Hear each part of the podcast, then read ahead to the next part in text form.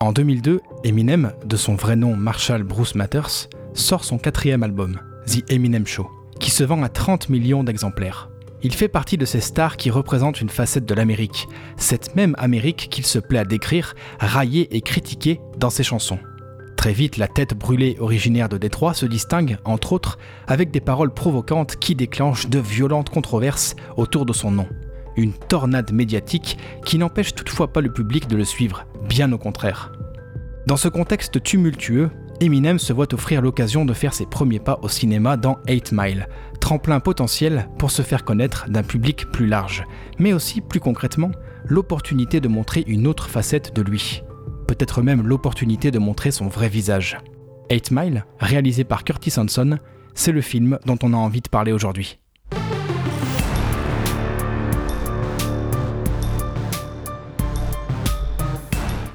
Bonjour Marie-Lise.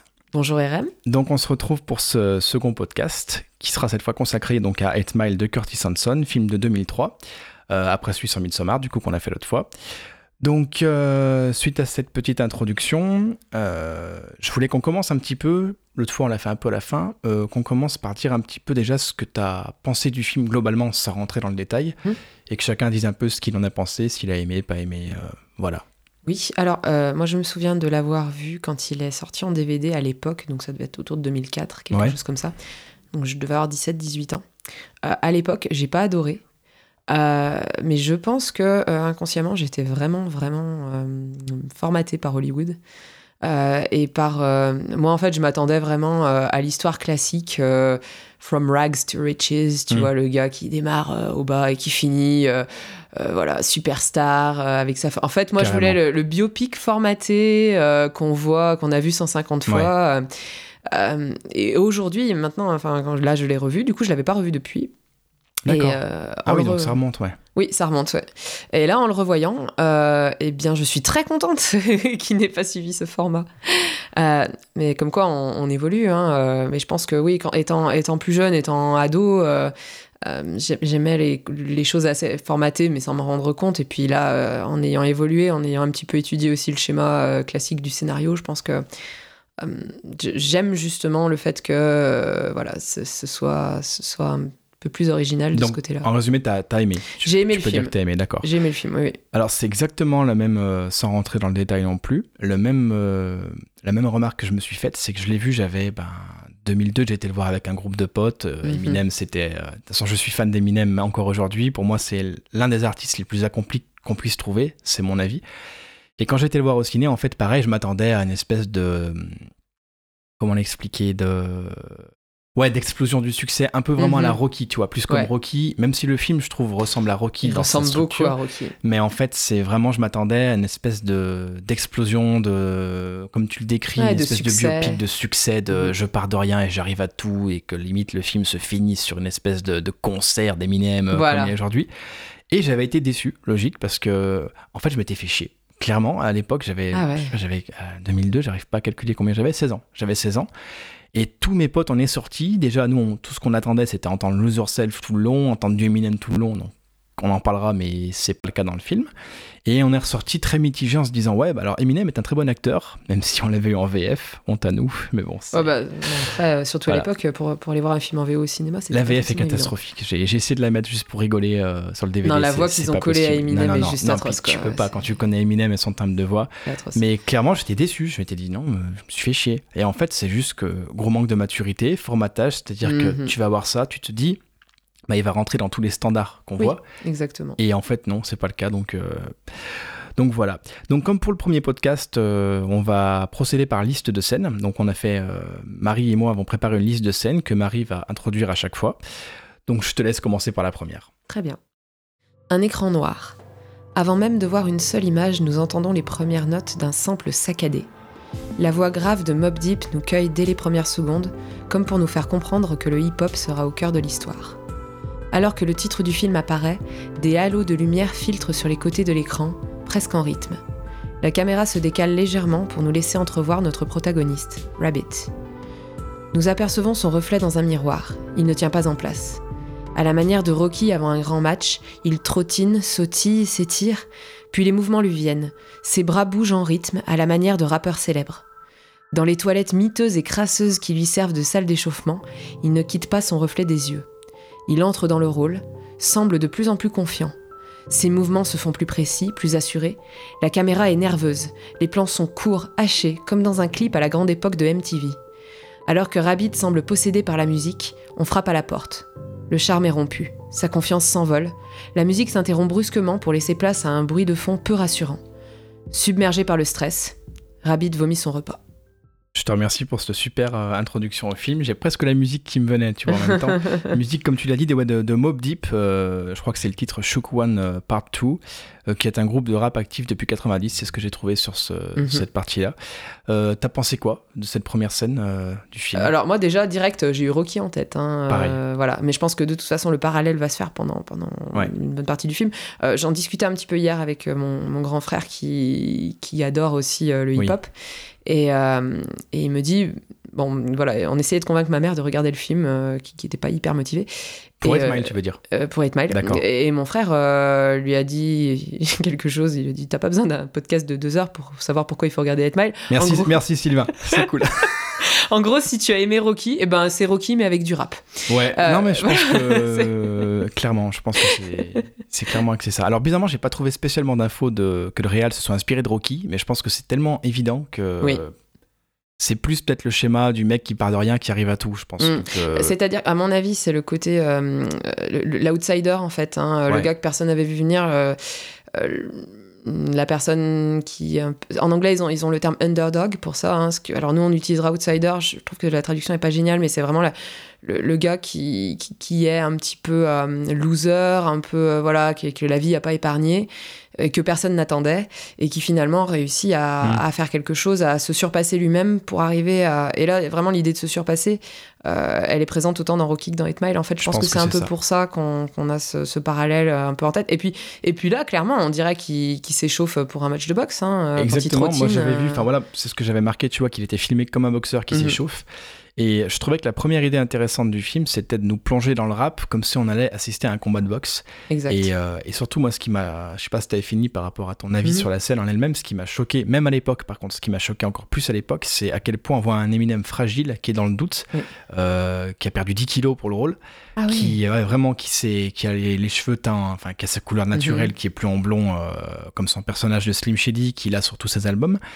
Et replacé dans le contexte de l'époque, tu parlais du fait qu'il vomit montrer Eminem vomir à l'époque, même pour moi euh, qui avait 16 ans, c'était dingue parce que euh, il avait vraiment l'image d'un trouble fait, d'un artiste controversé à ce moment-là. Il était dans un torrent médiatique mhm. d'accusations, de, de, de, procès, c'était monstrueux. Et là, on arrive, on voit un mec euh, bah, qui a tout fragile, tout fragile, qui flippe, qui est amaigri, qui n'est pas blond. Tu te dis mais c'est pas, c'est presque pas Eminem. Et, c'est pas Eminem d'ailleurs. C'est bien ce qui est voulu, c'est que c'est. un rôle. Hein. Pour moi, c'est vraiment un rôle qui a flingué son image. Et, euh, d'ailleurs, c'est marrant parce qu'à l'époque, euh, ce mec m'intriguait énormément, comme tous les ados, je pense, par son côté jusqu'au boutiste transgressif, il emmerdait tout le monde et tout. Mhm. Et j'avais même fait un exposé en fait sur lui. C'est marrant quand je me retrouve à en parler aujourd'hui. Euh, j'avais, je sais pas, ben 15-16 ans, c'était cette même époque. J'avais fait un exposé en musique au lycée où j'étais. La prof de musique a tiré une tête tout le long. Je me suis ramené avec un magazine d'Eminem où le mec avait euh, genre été à poil avec un bâton de dynamite euh, devant le sexe, tu vois, et tout. Elle m'a dit, tu vas nous parler de ça. Oui, oui, mais oui, d'accord, ben, je t'arrêterai hein, si c'est trop. J'étais mort de rire. Et j'ai fait mon exposé sur Eminem, j'étais à fond dedans et je la voyais, la prof, se décomposer parce que je disais qu'il menaçait sa meuf dans les, sa femme dans les, dans les musiques, qui menaçait sa mère, machin. Et je te jure, les yeux de la prof, c'était impayable. Et elle faisait vraiment une tête bizarre. Et pour revenir à la scène, ouais, c'est la. J'ai bien aimé la contextualisation en fait. De... T'arrives dans des WC crades. Euh, ah, c'est dégueulasse. Le mec là-dedans, ça fait vraiment une ambiance verdâtre. Et la, sobriété du jeu d'Eminem, en fait, ça m'a surpris. Je ne pensais pas capable en fait d'être autant dans la retenue, tu vois. Mais c'est ça. C'est, ce que... Moi, c'est ce que j'ai trouvé qu'il jouait très très bien justement pour ça parce qu'il est vraiment dans la retenue. Oui. Et tout est dans les yeux. Oui, ah oui, le regard, il a un regard super expressif. Il a un regard super expressif. Et vraiment, euh, comme tu dis, pour quelqu'un qui est aussi euh, over the top, quoi, il est toujours, il en, il en fait des caisses. Ah oui. Euh, c'était ah son personnage, quoi. C'est ça. Et c'est vrai que c'est presque, c'est presque choquant finalement. Oui. mais là, en plus, ce que je trouve intéressant, c'est que les premières secondes, on voit vraiment un personnage hyper sûr de lui. Euh, quand on le voit en train de, de, faire semblant de rapper euh, devant le miroir. Euh, et en fait, on, on va pas le voir, on va pas revoir ce personnage avant la toute fin. C'est ça, non, c'est clair, c'est que là, il arrive à être dans sa bulle parce qu'il est seul avec lui-même. Et je pense que son vrai souci, c'est de l'assumer en présence d'autres et de dans le milieu dans lequel il mhm. évolue, quoi, finalement. Et oui, complètement. Et enfin, là, en fait, c'est un aperçu de ce qui pourrait être. Exactement. Euh, mais qu'il n'est pas encore. Et euh, par rapport au, euh, au, personnage, donc le fait qu'il l'appelait Jimmy Smith, déjà, ça établit bien qu'il s'appelle pas Marshall Matters, comme, mhm. comme Eminem. Donc, c'est pas. Et on n'assiste pas vraiment, en fait, à l'histoire d'Eminem, plus à l'histoire de Jimmy Smith, qui a un parallèle avec la vie d'Eminem, on va dire. Et le fait aussi qu'ils aient pris un mec qui a un nom de famille qui est genre le plus répandu quasiment aux, States, mhm. c'est c'est pas anodin. C'est, je pense, vraiment pour te montrer, ok, on vous parle d'un mec lambda qui va commencer à grimper les échelons. Et, et le, le réalisateur, donc Curtis Hanson, euh, qui d'ailleurs malheureusement est décédé depuis, je sais pas si tu le sais, qui est... Ah, je savais pas. Voilà. Euh, il a demandé à Eminem en fait de lui raconter différents éléments de sa vie pour les intégrer en toile de fond en fait au film, mais pas pour faire un biopic vraiment sur sa vie euh, telle qu'elle est, elle s'est produite point par point. Et ils ont confié le scénario à Scott Silver, donc j'ai appris ça, qui est notamment le scénariste de The, Fighter de ah, David ah, sorti en 2010, je sais pas si tu l'as vu, qui est un, très bon film, et surtout le scénariste de Joker en fait, de Todd Phillips, qui est sorti en 2019. C'est le même scénariste que 8 Mile. Et je trouve que quand tu le sais, ah, tu comprends mieux cette espèce d'intérêt pour quelqu'un qui sort de nulle part et qui va monter. Alors bien, enfin dans le bon ou dans le mal évidemment, mhm. et qui va gravir les échelons et se surpasser et découvrir son vrai visage. Avec Joker, voilà. Et du coup, quand tu le sais, c'est j'ai appris ça. Mhm. Et pour le pour le réal, en fait, pour être mal, sa grande question, c'était de savoir si Eminem serait crédible en acteur, parce que bah, Eminem c'est pas un acteur au départ. Il a beau faire des clips, c'était pas c'était pas un acteur. Et euh, ce qui est bien, je trouve, c'est que lui, il s'est totalement foutu de l'aspect médiatique d'Eminem. Il s'est pas intéressé à, il a même pas vu des clips en fait que qu'Eminem faisait. Il s'est pas intéressé au torrent médiatique qu'il y avait à côté. Euh, lui, tout ce qu'il voulait, c'est de le rencontrer d'homme à homme, voir euh, comment ça passait avec lui en tant qu'artiste. Il s'en foutait d'Eminem, c'est vraiment Marshall Mathers qui l'intéressait. Euh, et il a demandé à Eminem, j'en parlais tout à l'heure, de d'enlever sa couleur de cheveux blonds mhm. pour qu'il soit plus Sim Shady, qu'il soit vraiment Marshall Mathers, on va dire. et et du coup, euh, il voulait vraiment que le spectateur le voit comme Jimmy et pas comme Eminem. Euh, mhm. il voulait que le spectateur puisse vraiment s'attacher à lui en fait en tant que personnage à part entière. Et moi, je trouve que c'est réussi. Et à ce titre, ils ont répété les scènes six mois parce qu'Eminem était vraiment flippé. Il s'est rendu compte de la, somme de travail que c'était, qu'un acteur, bah, ça s'improvisait pas. Et ils ont répété six mois ensemble tous les deux jusqu'à ce que chaque scène sonne parfaitement juste. Euh, Hanson avait chaque fois des nouvelles propositions, dit plutôt comme ça, comme ça. Eminem s'y est plié. Et vraiment, il a été. Euh, ils, ont, ils se sont trouvés en fait artistiquement, aussi surprenant que ça puisse paraître. Et je pense que ça a vraiment joué sur le fait que. Bah, que Eminem soit aussi sobre dans son jeu et aussi euh, qu'il ait totalement effacé Eminem au profit de, bah, de Jimmy Smith. Quoi. Je trouve mhm. que ça marche très bien. Voilà. Mais, je, mais ça m'étonne pas ce que tu dis euh, du fait qu'il. Je pense que pour être un, un, artiste aussi accompli, il faut euh, avoir quand même un, un, minimum de rigueur. Oui. Euh, et, je pense que voilà, il faut, faut bien distinguer le côté sulfureux. oui. clairement, il le faisait exprès. Hein, ah, mais, il fallait le comprendre malgré tout. C'est-à-dire qu'il y a. Mm. Enfin, je t'ai coupé, pardon, mais toute la, la, controverse venait du fait que les gens n'ont pas pigé qu'il fallait pas le prendre au premier degré. Exactement. Il était dans un personnage de Slim Shady, quoi. C'était du 15e degré. Alors après, euh, aujourd'hui, je pense que ça passerait encore moins. Aujourd'hui, euh, c'est compliqué. Ouais. Ce serait très compliqué. Euh, bon, après, je suis pas derrière toutes ces paroles. Hein. J'avoue qu'il y a certaines, certaines paroles qui, qui, restent un peu choquantes. Non, non, c'est vrai. Après, il dépassait toutes les, toutes, tous les bornes, oui, quoi. oui, c'est-à-dire qu'en fait, il se mettait aucune limite. Hein. Non. mais je pense que quand même, je ça reste un artiste, ça reste à mon avis quelqu'un qui, oui, qui, qui, a de la rigueur et ce que tu m'expliques me m'étonne pas du tout en fait pour arriver à ce. C'est en ça que ce mec me fascine en fait, c'est que bon, on en parlera peut-être un petit peu de sa c'était un peu, je fais un petit aparté, c'était un peu le côté délicat de ce podcast. C'était, moi, à titre perso, j'adore ce mec, donc c'était pas de partir trop dans sa vie et parler mhm. trop Eminem. On est pas là pour ça, on est là pour parler d'Ed Mile, qui est avec mhm. Eminem. Mais je ferai peut-être plus tard quelques petits parallèles avec sa vie. Bah, on est obligé de toute euh, façon, parce que bon. Qui montre la détermination du mec, d'où il vient et euh, le fait qu'il a, il a la rage au ventre, le mec. Et c'est, mhm. il a une discipline et une capacité à se renouveler, à se, bah, à se prendre en main qui est sidérante, quoi. Et je pense que le film montre quand même ça, quoi. Rabbit se voit refuser l'entrée au club, mais est vite secouru par son meilleur ami, Future. Nous rencontrons rapidement sa bande de potes. À travers leur taquinerie et leur plaisanterie, nous comprenons qu'ils sont un soutien indéfectible pour Rabbit. Ils seront l'âme et le cœur de l'histoire. Je suis assez d'accord avec ça, ouais. C'est, il est, en fait, il est très bien entouré. On pourrait partir d'un mec qui est mal entouré, qui a que des, des crétins autour de lui qui l'enfoncent. Et ça aussi, ça m'a surpris en le revoyant. J'ai dit, en fait, il, mhm. a, il, il s'est déjà entouré de potes bienveillants qui l'accompagnent, qui le soutiennent. Et, et puis, c'est vraiment indéfectible. Quoi. Ils le soutiennent contre vents et marées. Ils, se moquent pas. Alors, ils, ils se taquinent entre eux, mais ils se dosent comme des potes se comme Des potes, comme des potes. Euh, mais ils, jamais ils l'enfoncent à aucun moment. Et ça, c'est assez dingue parce que en plus, ça serait la facilité. Je veux dire. Euh, Parce que là, c'est envers et contre tous. Hein. Voilà, c'est euh, clairement donc Eminem, donc enfin Eminem, Jimmy Smith dans le dans le dans l'histoire qui est un un personnage blanc euh, au milieu d'une population majoritairement noire, bah, tous ses potes en fait sont sont, sont, black. aussi, voilà. sauf un, oui. Sauf, euh, oui, très juste, euh, cheddar, Bob, voilà. Mais en fait, ce serait très facile pour eux de, pour se mêler au groupe, de, de le tailler, de le casser sur le fait qu'il est blanc, qu'il pourra jamais faire du rap et tout. Et en fait, pas du tout. On sent que non, il s'est, il s'est entre guillemets intégré à ce groupe-là et envers bah, et contre tous. C'est ses euh, potes, quoi.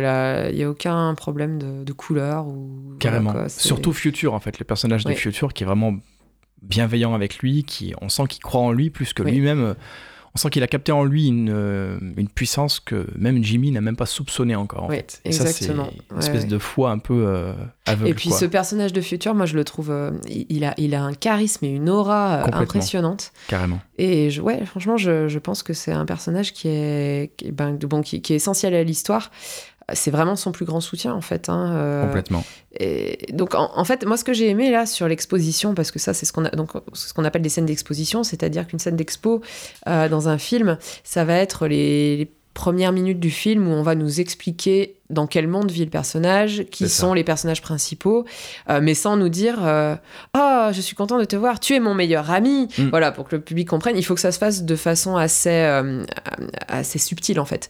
Euh, et ici, c'est super bien fait parce qu'en fait, en moins de 10 minutes, on a compris l'enjeu. C'est-à-dire, on a compris ce que, ce que Jimmy Smith veut arriver à faire de sa vie. Exactement. on a compris qui sont ses alliés on n'est pas loin de... Là, on va bientôt comprendre qui sont, ses, ennemis, Très juste. Euh, en très très peu de temps, ils arrivent à faire un travail hyper efficace et hyper subtil et euh, organique en fait. Ça se fait, ça se fait tout seul. On rentre dans le film tout de suite et moi ce que je déteste vraiment dans les films, c'est quand euh, dans les premières minutes, ils débarquent avec leurs gros sabots en disant, tu vois, lui là-bas, c'est mon ennemi. c'est ça qui était peut-être surprenant et qu'on peut pas capter à 16 ans, peut-être. Mhm. D'autant que moi, j'étais encore moins mature qu'aujourd'hui à 16 ans. J'ai 35 ans, mais des fois, je me dis que j'en ai 10 dans la tête. mais du coup, ouais, à l'époque, je sais pas si t'as ce recul de maturité de te dire, d'accord, en fait, euh, un film comme ça va être subtil. Non, moi, je m'attendais à ce qu'un film comme ça débarque avec des gros sabots. Bah, voilà. Euh, mais c'est ce qu'on, je pense que c'est ce qu'on veut quand on est plus jeune. Euh, oui. Et puis, puis bon, la je pense que nous, tu t'en fous quand t'es jeune. Hein. Vu, l'époque où on est né aussi, je pense qu'on a vraiment été formaté par Hollywood, en ah fait. parce qu'on a grandi au Spielberg. Alors, j'ai rien contre Spielberg, hein, et c'est ah pas formaté toujours, mais, mais je, comprends. je veux dire, on a, on a grandi avec des films vraiment très, très, très formatés et très euh, très équilibrés. Euh, voilà. qui, euh, tu comprenais tout ce qu'il y avait à comprendre. Voilà. tu, Alors, de manière plus ou moins subtile aussi, hein, et on a des très très bons de, films de ce genre-là, je, surtout je reviens pas là-dessus, mais, mais c'est vrai que du coup, ouais, je pense que toi comme moi, on s'attendait vraiment à un truc beaucoup plus... Oui, moi, je m'attendais vraiment schéma presque, en fait, c'est débile, mais presque aller voir un concert d'Eminem, quoi. En fait, mhm. on s'attendait à ça. Donc, quand t'arrives et que tu suis un mec qui galère, que c'est ultra subtil, que c'est tout en retenue, c'est feutré, toi, t'as 16 ans, t'arrives là, tu te dis pas c'est de la merde le film, tu te dis juste euh, j'ai dû rater un truc en fait. C'est et après tu le revois 20 ans après, et tu comprends qu'en fait t'as as vu un très bon film quoi. Donc c'est c'est ça. Voilà. Et en fait, euh, ce que j'aime bien aussi, c'est que là, en quelques secondes, euh, il nous a dressé un portrait de, de, de, de, la plupart de ses amis aussi. Direct dans le groupe, on a compris qui était qui en fait. Très juste, qui était plutôt le leader, qui était plutôt le ce qu'on appelle le, j'ai pas le terme, le comique de service par rapport à, Cheddar Bob, le comic relief. Voilà, Cheddar Bob, le personnage qui tout le temps dans un groupe est celui qui va faire des blagues ou à qui va arriver des, des trucs bah, il est, bon, on voit qu'il est un petit peu simple, il est gentil, mais il, a l'air. Euh, jamais, ouais, je, je, sais pas comment le qualifier le personnage de Cheddar Bob. Je sais pas s'il est volontairement montré un peu simple ou juste qu'il juste, il est très très gentil dans un monde un peu de. Oui, il est naïf. Dans la jungle un peu finalement de mais c'est ce que j'ai adoré aussi dans ce groupe, c'est que il, euh, enfin, ça serait facile d'enfoncer Cheddar. En oui. fait, hein. euh, il est. Ah non, c'est clair. Il, il, il, tend la perche des fois. Il tend la perche. Et en fait, alors, il le dose, mais ils sont hyper sympas ah avec lui. Oui, c'est carrément. Euh, donc, c'est. Et en fait, même si c'est ça qui est beau, c'est que même si le personnage de Rabbit, en fait, il est pas du tout à sa place dans le club, enfin, il se sent pas à sa place dans ce club, ça va devenir sa place, mais pour l'instant, il s'y sent pas du tout à sa place. Euh, il est à sa place avec sa bande de potes, en fait. Exactement. Et c'est déjà bien parce qu'en fait, il a une base propre pour, euh, pour mm. avancer. Il s'en rend peut-être pas compte. Et par rapport à son groupe, euh, euh, j'ai oublié ce que je voulais dire, c'est magnifique. Euh, tu, parlais de Cheddar Bob, en fait, euh, le fait que les personnages soient bienveillants avec lui, ça montre aussi, je trouve, une image du, rap que je trouve mm. que médiatiquement, le rap, quand tu parles de rap, tu parles de. On pense tout de suite à gangsta rap, les bourrins, les bastons, les embrouilles qu'il y a eu en amont, enfin, à côté de la musique. Et là, en fait, on tombe juste avec des mecs qui, qui veulent s'en sortir, qui, sont, qui ont une vie un peu. Compliquée. Ils, galèrent, en fait, ils galèrent complètement. Et en fait, ils ont juste leur passion, ils veulent s'en sortir avec ça, et ça s'arrête là. Tu sens, on t'introduit pas un personnage. On va y revenir sur certaines scènes, mais moi je trouve que le film se joue aussi de nos attentes là-dessus. Oui, oui, et c'est très. C'est-à-dire que si on a vu quelques films sur les banlieues un peu compliquées aux États-Unis, on a aussi un schéma en tête. Ah oui, non, c'est clair. On sait exactement à quoi on s'attend. Euh, alors moi, en partant du film, hein, moi dans ma tête, Cheddar, il allait mourir. D'accord. Voilà, parce que si on a vu, euh, ben, pour le coup, parlons de films formatés, hein, euh, genre Esprit rebelle avec Michel Pfeiffer, où euh, elle est prof dans une banlieue. je l'ai vu, je l'ai vu. Alors, je vais peut-être faire un tout petit aparté pour dire que, comme le premier podcast, on va spoiler pour ah, Smile. et, alors, on n'a rien dit encore de, de, de, toute façon, je pense que beaucoup, de, beaucoup d'entre vous l'ont vu, et, mais voilà, on va spoiler oui, si vous voulez voir le film, regardez-le avant, parce qu'en gros, on va, on va vous spoiler tout le truc. Et comme hein. le premier podcast, si d'aventure on spoilait d'autres films en parlant de celui-ci, on, on prévient on de prévenir. Bon, alors, euh, attention, je préviens, Esprit rebelle, du coup. Avec euh, Michel, Pfeiffer. Bon, en même temps, si je vous le spoil, celui-là, c'est pas non plus un chef-d'œuvre, donc c'est peut-être pas très. Je l'ai vu il y a tellement longtemps. bah, C'est-à-dire que c'est vraiment le schéma classique. Euh, la petite prof qui débarque, au début, c'est le, le, souk dans, le souk dans sa classe, et puis elle arrive à faire un truc génial. Après, ils sont tous passionnés de littérature. Il y en a un qui meurt dans le film. Je m'en souviens, je m'en souviens. Exactement sur le même schéma. T'as aussi Hardball avec Keanu Reeves, qui est plus lié sur. donc ça se passe dans les banlieues aussi, mais c'est avec euh, du, du, du, baseball. Spoil, pas spoil. Je spoil. C'est un film très sympa, mais c'est la même chose en fait. C'est-à-dire qu'il euh, y a un des gamins qui est mignon comme tout, qui va finir par mourir.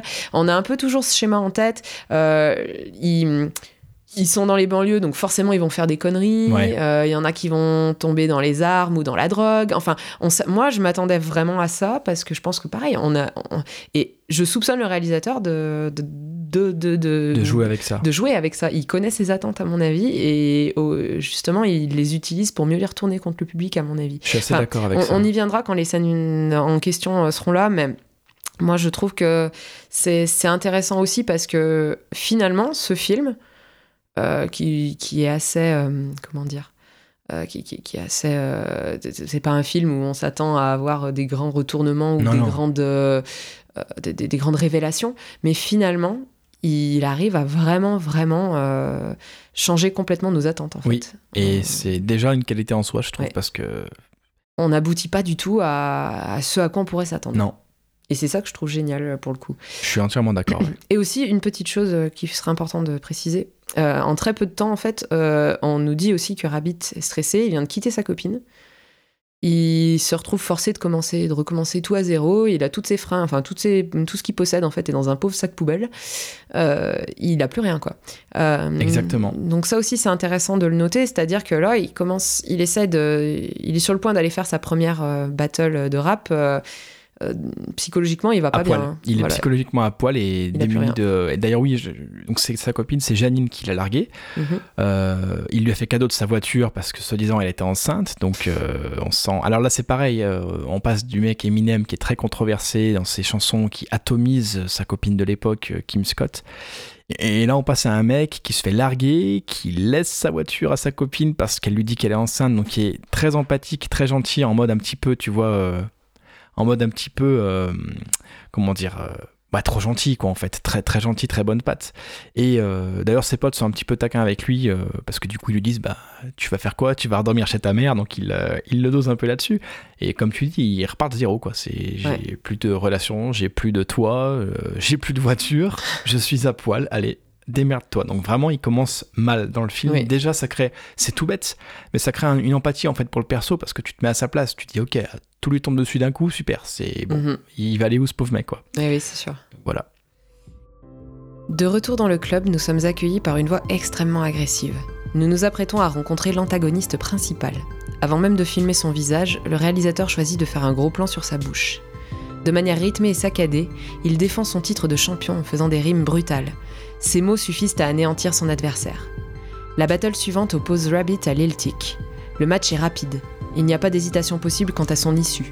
Submergé par le trac, intimidé par une foule hostile et antipathique, Rabbit reste muet. Hué par le public, il quitte la scène et perd sans même avoir ouvert la bouche. Alors, euh, c'est intéressant parce qu'en fait, toute cette intro, elle est racontée dans la chanson du film Lose Yourself. Euh, qui a eu l'Oscar de la meilleure chanson en 2003 Oui, ça c'est dingue, ouais. Je crois que c'était la euh, première fois qu'une chanson rap de rap. Exactement. Eminem est même pas allé à la cérémonie, en fait. il dormait au moment de l'annonce. Tout le monde croyait que c'était YouTube qui allait avoir l'Oscar pour la BO de Gangs of New York. Ah, ah c'était la même année mhm.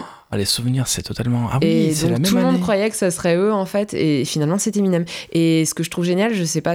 Moi, j'adore regarder la cérémonie des Oscars, en fait. Hein. Voilà, c'est un truc. Ouais, euh, je peux être coupable, je m'en fous complètement. En fait, moi, le, palmarès m'intéresse, mais j'avoue que, paradoxalement, hein, tout ce qui est cérémonie autour du cinéma, ça m'emmerde, ça en fait. Bon, alors, moi, il y a deux, il y a deux raisons. Euh, J'adore les belles robes. Euh, mais je regarde surtout parce que les Américains sont des vrais show, showman ou showwoman. Quoi.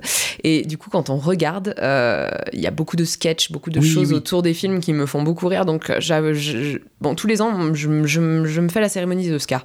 Et euh, en 2020, quelle ne fut pas ma surprise quand Eminem est venu sur scène pour chanter Lose Yourself. Oui, j'ai vu ça, j'ai dit pourquoi en fait? Et en fait, c'est la première fois, je crois, depuis. Je me demande même si c'est pas la toute première fois de l'histoire, faudrait vérifier, que la chanson qui a obtenu le prix en fait en 2003, l'Oscar de la meilleure chanson, n'avait pas été chantée par euh, l'interprète euh, lors de la cérémonie. Ok.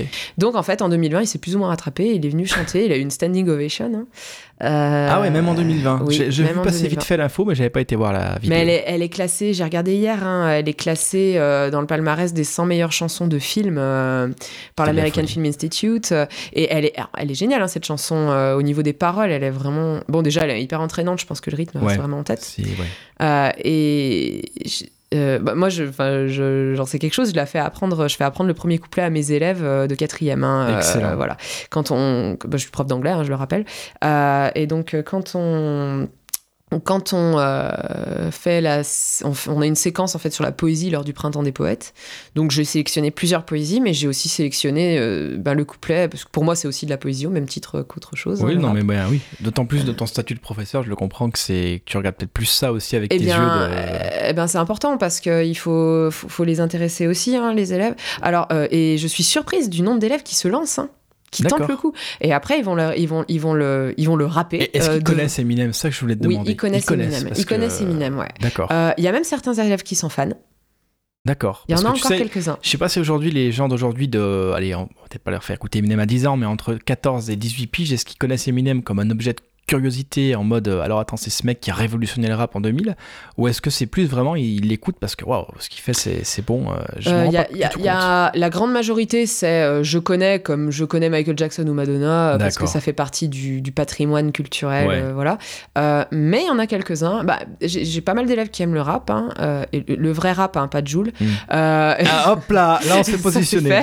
je déteste Joule et je ne voilà je, non mais voilà disons que du, ou du hip hop de qualité j'ai pas mal d'élèves qui aiment Tupac, qui aiment Dr. Dre, qui, euh, voilà, qui aiment des choses. Euh, alors, moi, moi, personnellement, j'ai plus la fibre rock. Mon frère, par contre, adore le rap, donc j'ai été hmm. exposé au rap euh, assez tôt. Parfois contre mon gré, je dois l'avouer. mais il y a des choses quand même, il y, a des, y, y a des bijoux hein, dans le hip-hop et dans le rap de manière générale. donc, je suis bien contente finalement d'y avoir été exposée. et je pense qu'il y a pas mal d'élèves qui, encore aujourd'hui, en 4 troisième, qui, qui s'appelaient. Et, et, et ils se lancent et ils s'en sortent pas mal. En fait, j'utilise ça pour, euh, notamment pour l'intonation, euh, parce que c'est très très très prononcé. Euh. Il fait il fait que des fluctuations Eminem, changement de voix, changement de rythme, changement de. On s'en rend pas compte et en fait, j'ai vu un reportage récemment sur lui. Quand tu t'intéresses un peu à comment il compose ses phrases, mhm. c'est assez bluffant. Tu te dis ouais, c'est cadré, c'est technique, tu t'en rends pas forcément compte quand t'as pas cette culture là entre guillemets, cet, cet aspect technique du rap. Tu, et oui. Ouais, c'est juste cool à l'oreille, mais tu grattes pas plus, quoi. Et justement, en fait, l'anglais, l'intonation, c'est un des gros morceaux hein, quand on enseigne l'anglais, parce qu'en français, on a une intonation quand même assez monocorde. En anglais, il y a des fluctuations tout le temps. Accent tonique et tout, si je dis pas de bêtises, voilà, bien l'accent. Il faut, faut, monter, il faut descendre. Enfin, ça, ça, monte et ça descend tout le temps euh, au niveau de l'intonation, ce qui fait que c'est une langue assez musicale, hein, euh, mon oreille, en tout, mon oreille en tout cas. Euh, et je, je c'est quelque chose de, très difficile à faire passer aux élèves. Ils l'entendent pas nécessairement.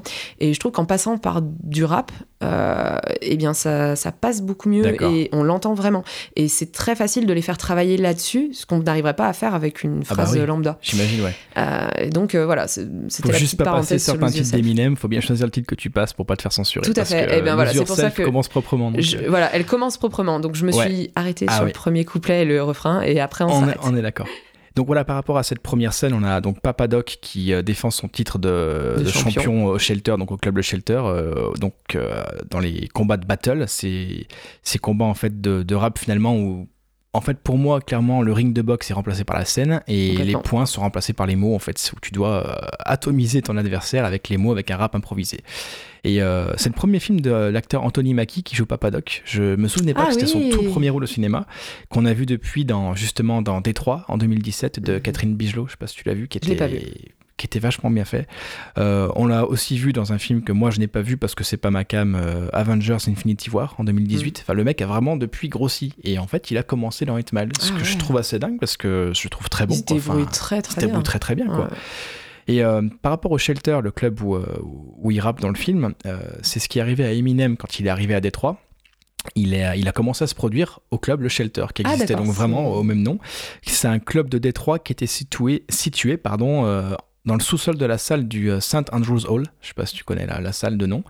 Et euh, les scènes qui se déroulent au shelter ont vraiment été, enfin, ont été filmées dans un entrepôt vide, car le club actuel où il allait à l'époque est devenu trop beau, trop sophistiqué en fait. Donc il voulait quelque chose de plus, euh, on va dire de plus, euh, pas crade, mais plus ancré dans oh, une réalité très crue. Tu peux dire crade. un peu, voilà. ah ouais, le, club est vraiment, mais c'est bien parce que ça, ça, ça, replace tout de suite dans le, dans le contexte. Hein. On voit clairement qu'il n'y a pas de fioriture hein, dans son monde. Hein. C'est, non, non, c'est. Tout est. Et puis il y, y a, cette ambiance verdâtre, bleutée qui, qui va perdurer tout le film en fait. Hein. Les couleurs sont très très froides, très. Il n'y a rien de chaleureux. Le film ne sait pas te séduire du tout. Tu as le grain de la pellicule qui est très présent. J'adore les films tournés en pellicule. Je suis un, je suis un vieux con à ce niveau-là. Je ne vais pas faire comme Christopher Nolan et Tarantino, euh, ne jurer que par ça. Mais vraiment, je trouve que là, le, grain de la pellicule apporte un cachet mhm. bah, concret, cradingue un peu, qui, qui, fait que ça, bah, bah, ça. fonctionne en fait. Hein, c'est sûr que. Et alors, moi, je, euh, donc, euh, une fois que j'ai eu fini de, travailler sur le, sur le film, je suis allée voir quelques vidéos sur Internet. donc là, j'ai vu une vidéo en anglais d'un YouTuber qui s'appelle John Antonio, que je ne connaissais pas, hein, et qui a donc fait une vidéo qui s'appelle Eminem, The Ultimate Underdog Story, euh, où il explique en fait que le hip-hop c'est un genre, ben, bon ça on le savait, hein, qui compte surtout des chanteurs black. Et là, clairement, euh, selon lui, c'est un obstacle que Rabbit devra surmonter. C'est-à-dire que littéralement, il peut rien y faire quoi. Il est blanc, euh, il peut pas, il peut pas se changer et devenir noir quoi.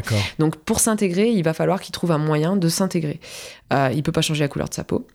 Euh, et en fait, c'est d'ailleurs là-dessus que l'attaque directement son adversaire hein, dès, le départ. Hein, C'est sur sa couleur de peau la direct. la facilité en fait. Voilà, la facilité. exactement.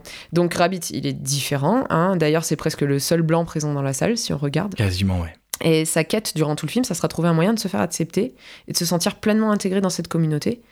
Euh, donc euh, voilà, ça c'est ce que ce youtubeur essayait de, montrer que je trouvais assez intéressant, c'était que vraiment euh, on, on part d'un schéma assez classique finalement là, du scénario où on a un, un personnage qui a une faille et qui va devoir travailler pour euh, obtenir son pour atteindre son objectif.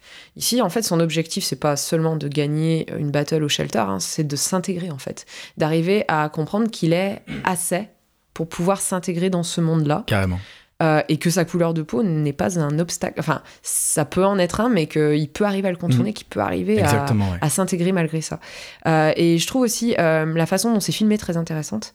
Euh, le côté caméra à l'épaule, hyper nerveuse. On dirait un documentaire en fait. Hein. Complètement. Euh, donc c'est hyper authentique, ça donne vraiment cette impression de, de vraie, d'authenticité euh, que je trouve très très intéressant, intéressante. Et voilà, le, fait que là, il n'arrive pas à parler, hein, Muet, oui, il se trouve. Il reste muet, il, est bloqué, quoi. Le, le, track. Euh. Et puis bon, la, foule est un peu hostile, hein, faut quand même. Ah oui, complètement. tu sens que la foule est pas de son côté. La foule est pas de son côté dès le départ, et du coup, ça le bloque, quoi. Et ça, le fait de là, de... on n'a on a même pas 10 minutes de film, hein. Et oui, déjà, là, il, bim, il, premier obstacle, il n'arrive pas à parler. Eminem, quoi. Tu te dis, Eminem euh, se montre comme ça dans un film. En plus, c'est ça qui était, assez, assez, dingue. Dès le départ. Et en fait, ça, c'est vraiment quelque chose qui va le hanter pendant tout le film. C'est le point l'élément déclencheur qui va le hanter pendant tout le film. Les autres vont lui rappeler pendant tout le film. C'est vrai, c'est vrai, très juste. Euh, et c'est vraiment un tout petit. Enfin, ça paraît, ça paraît rien comme ça. Mais c'est hyper bien fait un en fait. Mec qui veut faire du rap, on lui fait remarquer qu'il est resté muet en fait. Donc voilà. L'attaquer sur le pire point possible. En fait. et, et, il est, et du coup, c'est. Pour le coup, alors c'est ce que je disais, le film, il, arrive à changer un peu nos attentes. Mais. Euh, il y a quand même un schéma assez classique au niveau du scénario, du personnage qui va devoir travailler sur lui pour surpasser un petit peu ses limites. C'est presque une quête en fait. Hein. C'est le, le personnage, c'est. Euh, je sais plus le terme exact, mais le. Ah, je n'ai plus le nom en tête. Ce schéma en fait qui fait que tu as un héros qui a une destinée, mm-hmm. qui la refuse dans un premier temps, comme euh, Frodon dans Le Seigneur des Anneaux, mhm. qui, enfin, comme plein de schémas, tu peux. Oui, il y en a il, refuse la quête avant de l'accepter, et cette quête va l'emmener à une découverte de lui-même et de transgression, et de, c'est exactement le même schéma. Et il est employé dans une quantité de films plus ou moins explicitement qui est assez impressionnante. Mais j'y reviendrai euh, à un moment plus tard dans le scénario, euh, voilà, où vraiment c'est assez, assez flagrant en fait, hein, que voilà, il y a certaines ficelles qui sont utilisées. On y, on y reviendra à ce moment-là. J'ai pas mal de choses à rajouter de mon côté, si tu si ça te va par rapport à cette scène. Donc voilà, même si Etma n'a pas de vocation autobiographique comme on le disait, et c'est important de le rappeler parce que mhm. beaucoup de gens ont pris au pied de la lettre, moi aussi à l'époque, que c'était sa vie. Pas du tout, c'est inspiré de sa vie dans les grandes lignes, mais sa vie est même plus sordide en fait que le film. Clairement, je pense que ça aurait fait un film plus triste si on avait eu toute sa vie. Mais euh, ça met quand même en lumière un monde qu'Eminem a bien connu quand il tentait de percer dans le rap. Donc je parlais des, des, des battles, voilà, c'est que dans les, dans les boîtes de Détroit, il y a se livrait à de féroces joutes musicales improvisées contre le meilleur rappeur des environs, qui te permettait après de gagner bah, de concours en, concours une espèce de renommée, euh, on va dire, euh, locale dans le rap. Et ces, ces, batailles verbales, en fait, c'est simplement balancer des rimes le plus vite possible face à ton adversaire en l'attaquant, et à l'applaudimètre, le vainqueur était désigné comme vainqueur du battle.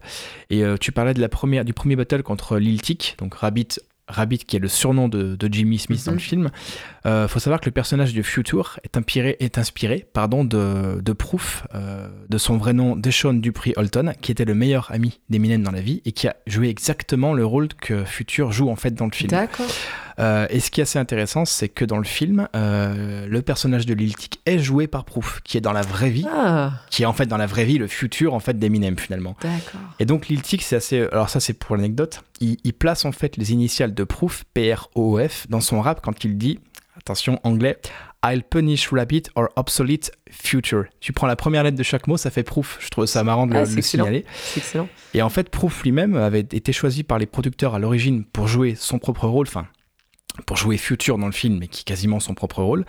Et en fait, euh, il s'est pas présenté à l'audition. Donc Hanson a dit bon, je veux quelqu'un entre guillemets plus expérimenté, sous-entendu de plus pro, euh, de, de, de, plus fiable.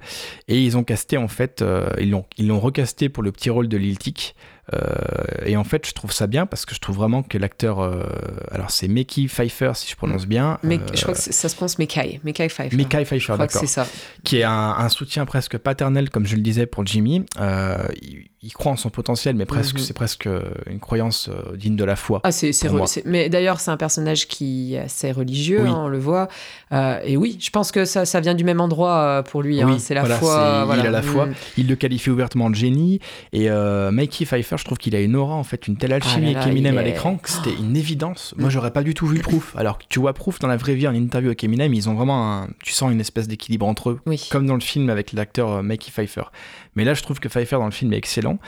Et d'ailleurs, c'est un acteur, j'ai appris ça, qui était très connu pour son rôle du docteur Gregory Pratt dans Urgence, que je n'ai jamais regardé, donc je sais pas si tu as suivi Urgence, mais apparemment c'est là-dedans qu'il s'est fait connaître. Très longtemps, mais ça remonte je ne me souviens pas. Et je trouve que cet acteur est excellent. oui, il crève mais, mais il, a, il, a, il a un charisme incroyable. Vraiment. Il, a, vraiment beaucoup de charisme. Et c'est pour ça qu'ils ont très bien fait de le choisir, parce que clairement, Future est un leader. Oui. Euh, il faut qu'on. Et, et c'est ça aussi que je trouve intéressant dans ce film, c'est que le personnage principal, c'est pas le leader. Non. Non, c'est clair, c'est l'outsider, comme tu le disais tout à l'heure, c'est mm, mm. clairement. Et euh, tu parlais de l'énergie des battles montrée en caméra épaule, c'est ça, j'aime bien ce côté euh, euh, gros plan sur la bouche. En fait, il les filme presque comme il filmerait des gants de boxe dans un, dans mm-hmm. un film en fait de, de, boxe, avec des regards défiants et contre-plongés sur les persos qui chantent pour les mettre un peu en, au-dessus de nous qui regardons le film. Tu vois que c'est leur, leur terrain de jeu qui domine la situation en chantant. J'ai vraiment aimé ça, c'était super intéressant. La caméra ne fait que bouger, t'as cette espèce d'effervescence autour, c'est très très vivant, quoi. Euh, et puis sur le premier battle avec Liltic, c'est euh, ce que tu disais, on, l'attaque sur le fait que c'est un blanc au milieu d'une musique en théorie exclusivement noire. Quant à Lil Tic qui lui balance, t'es un touriste dans le milieu du hip-hop, que tu, tu rappes en blanc, donc c'est clairement attaqué sur sa couleur de peau. Mhm. Ce qui est assez simple au final, c'est le plus simple. Oui. Ils, prennent pas de risque en fait. Euh, bah, c'est comme attaquer quelqu'un sur son poids. Exactement. c'est trop facile. Exactement. Et à l'inverse, ça serait pareil si on avait un, tout un, un public blanc avec une seule personne noire sur scène qui essaie de percer dans une musique dite ou considérée mm, mm. musique blanche et qu'on l'atomiserait là-dessus. C'est vraiment simple. Donc c'est là que tu vois que eux ils se rabaissent à un espèce d'attaque que lui ne, ne, ferait pas en fait en face. Mm. Lui il est là pour rapper. Eux ils sont quand même là pour tout de suite essayer de l'attaquer sur ce qu'il est et pas sur ce qu'il fait. Et ça je trouve que c'est euh, c'est assez dur pour lui, quoi. Et puis voilà, comme tu dis, quand la, quand la, quand la foule le scande après, euh, il part, il est, il est triste. Et puis même Future a l'air très triste pour lui quand, quand il le regarde. Je sais pas si tu avais autre chose à ajouter, parce que moi j'en ai encore quelques-unes sur cette scène-là. C'est. Euh, Petite anecdote sur le tournage, c'est qu'au troisième jour du tournage au Shelter, en fait, le, le Real a remarqué une grosse baisse de motivation chez les figurants, que ça se faisait très long pour eux. Et je trouve énorme ce qu'il a fait. Il, a, il, sait, qu'il, sait que Détroit est une ville où il y a encore beaucoup de gens qui rêvent de percer dans la musique, que ça peut être pour eux aussi un moyen de se sortir d'un quotidien pas toujours euh, très simple. Et pour secouer l'ambiance, en fait, il a organisé sur le tournage un concours de battle où il a proposé à tous les figurants, euh, il leur a dit on va faire, on va tous vous caster, euh, chacun aura 5 minutes pour nous faire un rap improvisé devant un jury. Et en fait, ils ont dit on va en garder trois, et les trois qui seront conservés pourront improviser un rap devant Eminem lui-même dans une scène, qui sera, si ce n'est gardé au montage, gardé sur les bonus. Donc j'ai pu les voir sur les bonus du DVD, et c'est vraiment énorme, parce que tu vois, ils ont passé 140 volontaires, retenu 20, puis 4, puis 3 au final et tout. Et euh, ils ont fait une seule prise par contre, pour les battles contre Eminem, pour respecter le planning de tournage. Oui. Et Eminem avait déjà trois jours de battle dans les pattes, niveau tournage, donc euh, Hanson lui a dit tu ne chantes pas tu mimes. Tu mimes, on s'en fout, on calera les paroles plus tard, mais tu, ne, tu mimes ton texte, tu préserves ta voix. Et en fait, il a été incapable, il, s'est pris au jeu, il a commencé à répondre et tout, et à atomiser les mecs en face. Et, euh, et du coup, c'est, ça a relancé vraiment le. C'est con, mais ça a boosté l'ambiance de tournage, et pour garder les figurants, parce que là, on parle peut-être de, je sais pas, 300 figurants quand même, 200 figurants. Et on se rend peut-être pas compte, euh, mais sur un tournage, c'est 300 personnes à gérer, c'est 300 personnes impatientes à gérer, euh, c'est 300 humains. Il faut qu'ils soient bien, qu'ils aient à boire, qu'ils aient à bouffer, qu'ils s'ennuient pas, qu'ils soient stimulés. Donc c'est, je trouve que c'est un super idée qu'ils ont eu là de faire ça. Ouais, c'est génial. et puis, puis c'est bien dans le thème en plus, quoi. Complètement, complètement, ouais. Abattu, le dos courbé, les yeux rivés au sol, Rabbit rentre chez lui, ou plutôt chez sa mère. Nous apprenons qu'il vient de quitter sa copine et est donc forcé de retourner dans la maison familiale, du moins dans la caravane qui fait office de maison. Il entre discrètement et surprend sa mère en plein zébat. L'intimité n'existe pas dans ce type de logement. Aussi, Rabbit devra composer avec son nouveau beau-père, Greg, qui se trouve être l'un de ses anciens camarades de classe. Ce dernier affiche un mépris évident envers Rabbit et le provoque à la moindre occasion. Le ton monte, une dispute éclate, quand tout à coup, une petite fille paraît à l'écran. Sa blondeur, ses yeux candides, son visage apeuré, elle est l'incarnation même de l'innocence. Nous assistons ensuite à une scène très tendre. Rabbit recouche sa petite sœur en lui chantant une chanson de sa composition. Dans le marasme lugubre de sa vie, elle est clairement sa seule source de douceur. Elle est, ils l'ont bien choisi, je trouve, la petite fille. Elle est, elle est toute mignonne, euh, elle, est toute innocente, elle fait de la peine, quoi. Euh, et alors, je trouve que la scène est peut-être un chouïa appuyé. Euh, dans le genre regardez il est super gentil il s'occupe de sa petite sœur. Bon. Ça m'a pas choqué mais euh, après c'est alors je sais honnêtement euh, moi je fonctionne bien à ce genre de truc hein, donc ça, ça marche bien avec moi. Mais j'ai trouvé que voilà c'était peut-être un petit peu appuyé. Il vit dans une roulotte insalubre ses vêtements sont dans un sac poubelle. Il se fait agresser par l'autre Greg là, qui ben, qui voilà qui, qui, a son âge et qui se tape sa mère c'est pas top quoi. Euh, ça, met l'ambiance tout de suite. Ça, voilà, on, se dit ouais quand même il, a il a beaucoup de choses à porter, ce, pauvre Jimmy. Ah hein. euh, et finalement, le, plus intéressant, c'est que dans leur dispute, ce qui le fait basculer et perdre son calme, c'est pas quand il s'attaque à lui, c'est quand il s'attaque à ses potes. Ouais. Euh, quand Greg commence à dire que ses copains ils, voilà, ils, sont nuls, qu'ils servent à rien, c'est là que Jimmy perd, euh, perd les pédales et, qu'il commence à s'énerver vraiment. Surtout qu'on parle d'un mec euh, qui, qui, glande, quoi. Greg est un touriste dans le film. En plus, le, gars, il a rien à, il a rien à envier aux autres, hein, clairement. Enfin, il est, il est pareil, quoi. moi, ça m'a choqué de voir la petite sœur. Mm. parce que clairement, la mère, elle, faisait ses, petites affaires avec son copain, avec la gamine juste à côté dans la roulotte. Ambiance. Et en fait, en quelques secondes, on comprend que la mère, elle est en dessous de tout. Euh, là, c'est pareil. Je trouve que le, c'est bien fait parce qu'on nous présente des personnages de façon très très euh, organique, hein, ça, se fait, ça se fait tout seul, euh, et en quelques secondes, on a pigé qui était la mère. Quoi. Oui. Euh, on a pigé que clairement, elle, voilà, elle, veut un, elle veut un homme dans sa vie, peu importe l'homme, qu'elle elle, elle sacrifierait le bien-être de ses enfants et son bien-être personnel pour avoir un homme clairement. Être mal accompagné que seul. voilà, exactement. et en fait, c'est pour cette raison que Rabbit, il a un poids supplémentaire sur ses épaules, c'est qu'il se sent responsable de sa sœur. Oui. Euh, et que du coup, il, est un peu obligé de la protéger. Euh, alors moi, j'aimerais quand même revenir sur l'image de la femme dans ce film euh, parce que bon, alors voilà, sa mère, hein, elle clairement, elle est instable émotionnellement. On voit que c'est compliqué un peu plus tard, euh, la, copine, enfin celle qui va faire office de love interest hein, pour, euh, pour, On en reparlera, je pense. voilà, pas mal de trucs à dire dessus. Voilà, il y a beaucoup de choses à dire sur ce personnage. Euh, la question que j'ai, c'est qu'est-ce que Lily peut bien devenir dans un environnement pareil? La petite sœur, qu'est-ce qu'elle peut devenir dans un environnement pareil? Parce que, voilà. En fait, pour moi, c'est une question qui est centrale dans le film. C'est la question que je me pose dès qu'on arrive à ce moment-là. Qu'est-ce qui est du domaine du contrôlable pour Rabbit? Euh, est-ce que c'est réellement possible pour lui de sortir de la merde, sachant que là, clairement, il est bien enfoncé dedans? Ouais, clairement. il, il, débute avec euh, vraiment, euh, voilà, disons que le package initial de sa vie est pas, est pas Et vraiment. Ce qui est étrange, c'est que j'ai pas senti du pathos en fait. Non, il y a pas de Malgré tout ça, tu te dis pas ouais, ok, c'est bon, c'est trop, c'est trop là. Je sais pas comment ils ont dosé le truc, mais je me suis pas dit il perd sa copine, il perd sa voiture, machin, il se fait euh, jarter du club, et, euh, ah non, c'est trop d'entrée de jeu, ça, ça passe, je sais pas. Non, ça passe bien. Bah parce que ses copains sont là pour lui, parce qu'on le sent pas complètement seul, en fait. Oui, c'est pas la victime esselée qui tout le monde met de côté au rebut, c'est mhm. peut-être ça. Oui, non, t'as raison. Et, mais vraiment, je pense que la, question qui est intéressante ici, c'est qu'est-ce qui découle de ses actions et qu'est-ce qui découle de sa situation de départ? C'est-à-dire, il est, bon, il est dans la merde. Euh, euh, qu'est-ce qui peut contrôler quoi? Qu'est-ce qui est euh, quand on quand on part avec une situation de départ aussi pourrie, mm. est-ce que vraiment c'est possible de s'en sortir? Oui, non, c'est clair. Et euh, qu'est-ce qui. Voilà, mais ça, c'est une question, je veux dire, qui est universelle. Hein. Ah c'est quelque chose de, vraiment intéressant. Bon, on va pas repartir sur la lutte des classes et ce genre de choses, mais c'est. Je pense que ça, c'est assez bien fait dans le film. C'est-à-dire qu'on voit la situation dans laquelle il est, et en tant que public, on est amené à se dire, ok, mais comment tu vas faire? Oui, et c'est même ce qui est intéressant, justement, c'est de se dire. Euh, alors, je sais que ma mère n'aime pas le rap, mon père, euh, mon père est plus ouvert à ça, mais euh, j'ai réussi un soir, parce que j'adore ma téléfilm avec mes parents, on le fait moins maintenant. Je leur ai dit, je vous montre 8 Mile avec Eminem. Donc déjà, ça parle de quoi? C'est sur un rappeur. Ouais, déjà. ils ont eu un a priori, clairement. En, ouais. non, c'est pas un truc qui nous intéresse.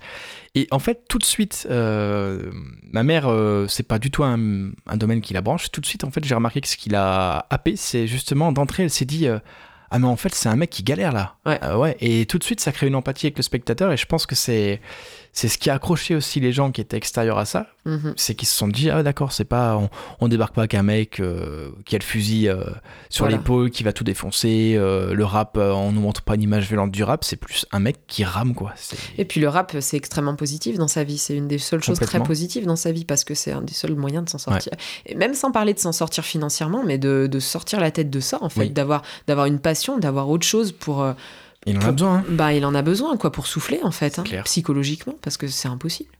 Et je voulais revenir sur sa mère, euh, donc tout de suite la relation compliquée entre eux est mise en jeu. C'est pareil, c'est assez subtil quand même. Hein. T'as pas mhm. besoin de beaucoup de dialogue pour te rendre compte d'espèces de d'électricité qu'il y a en eux.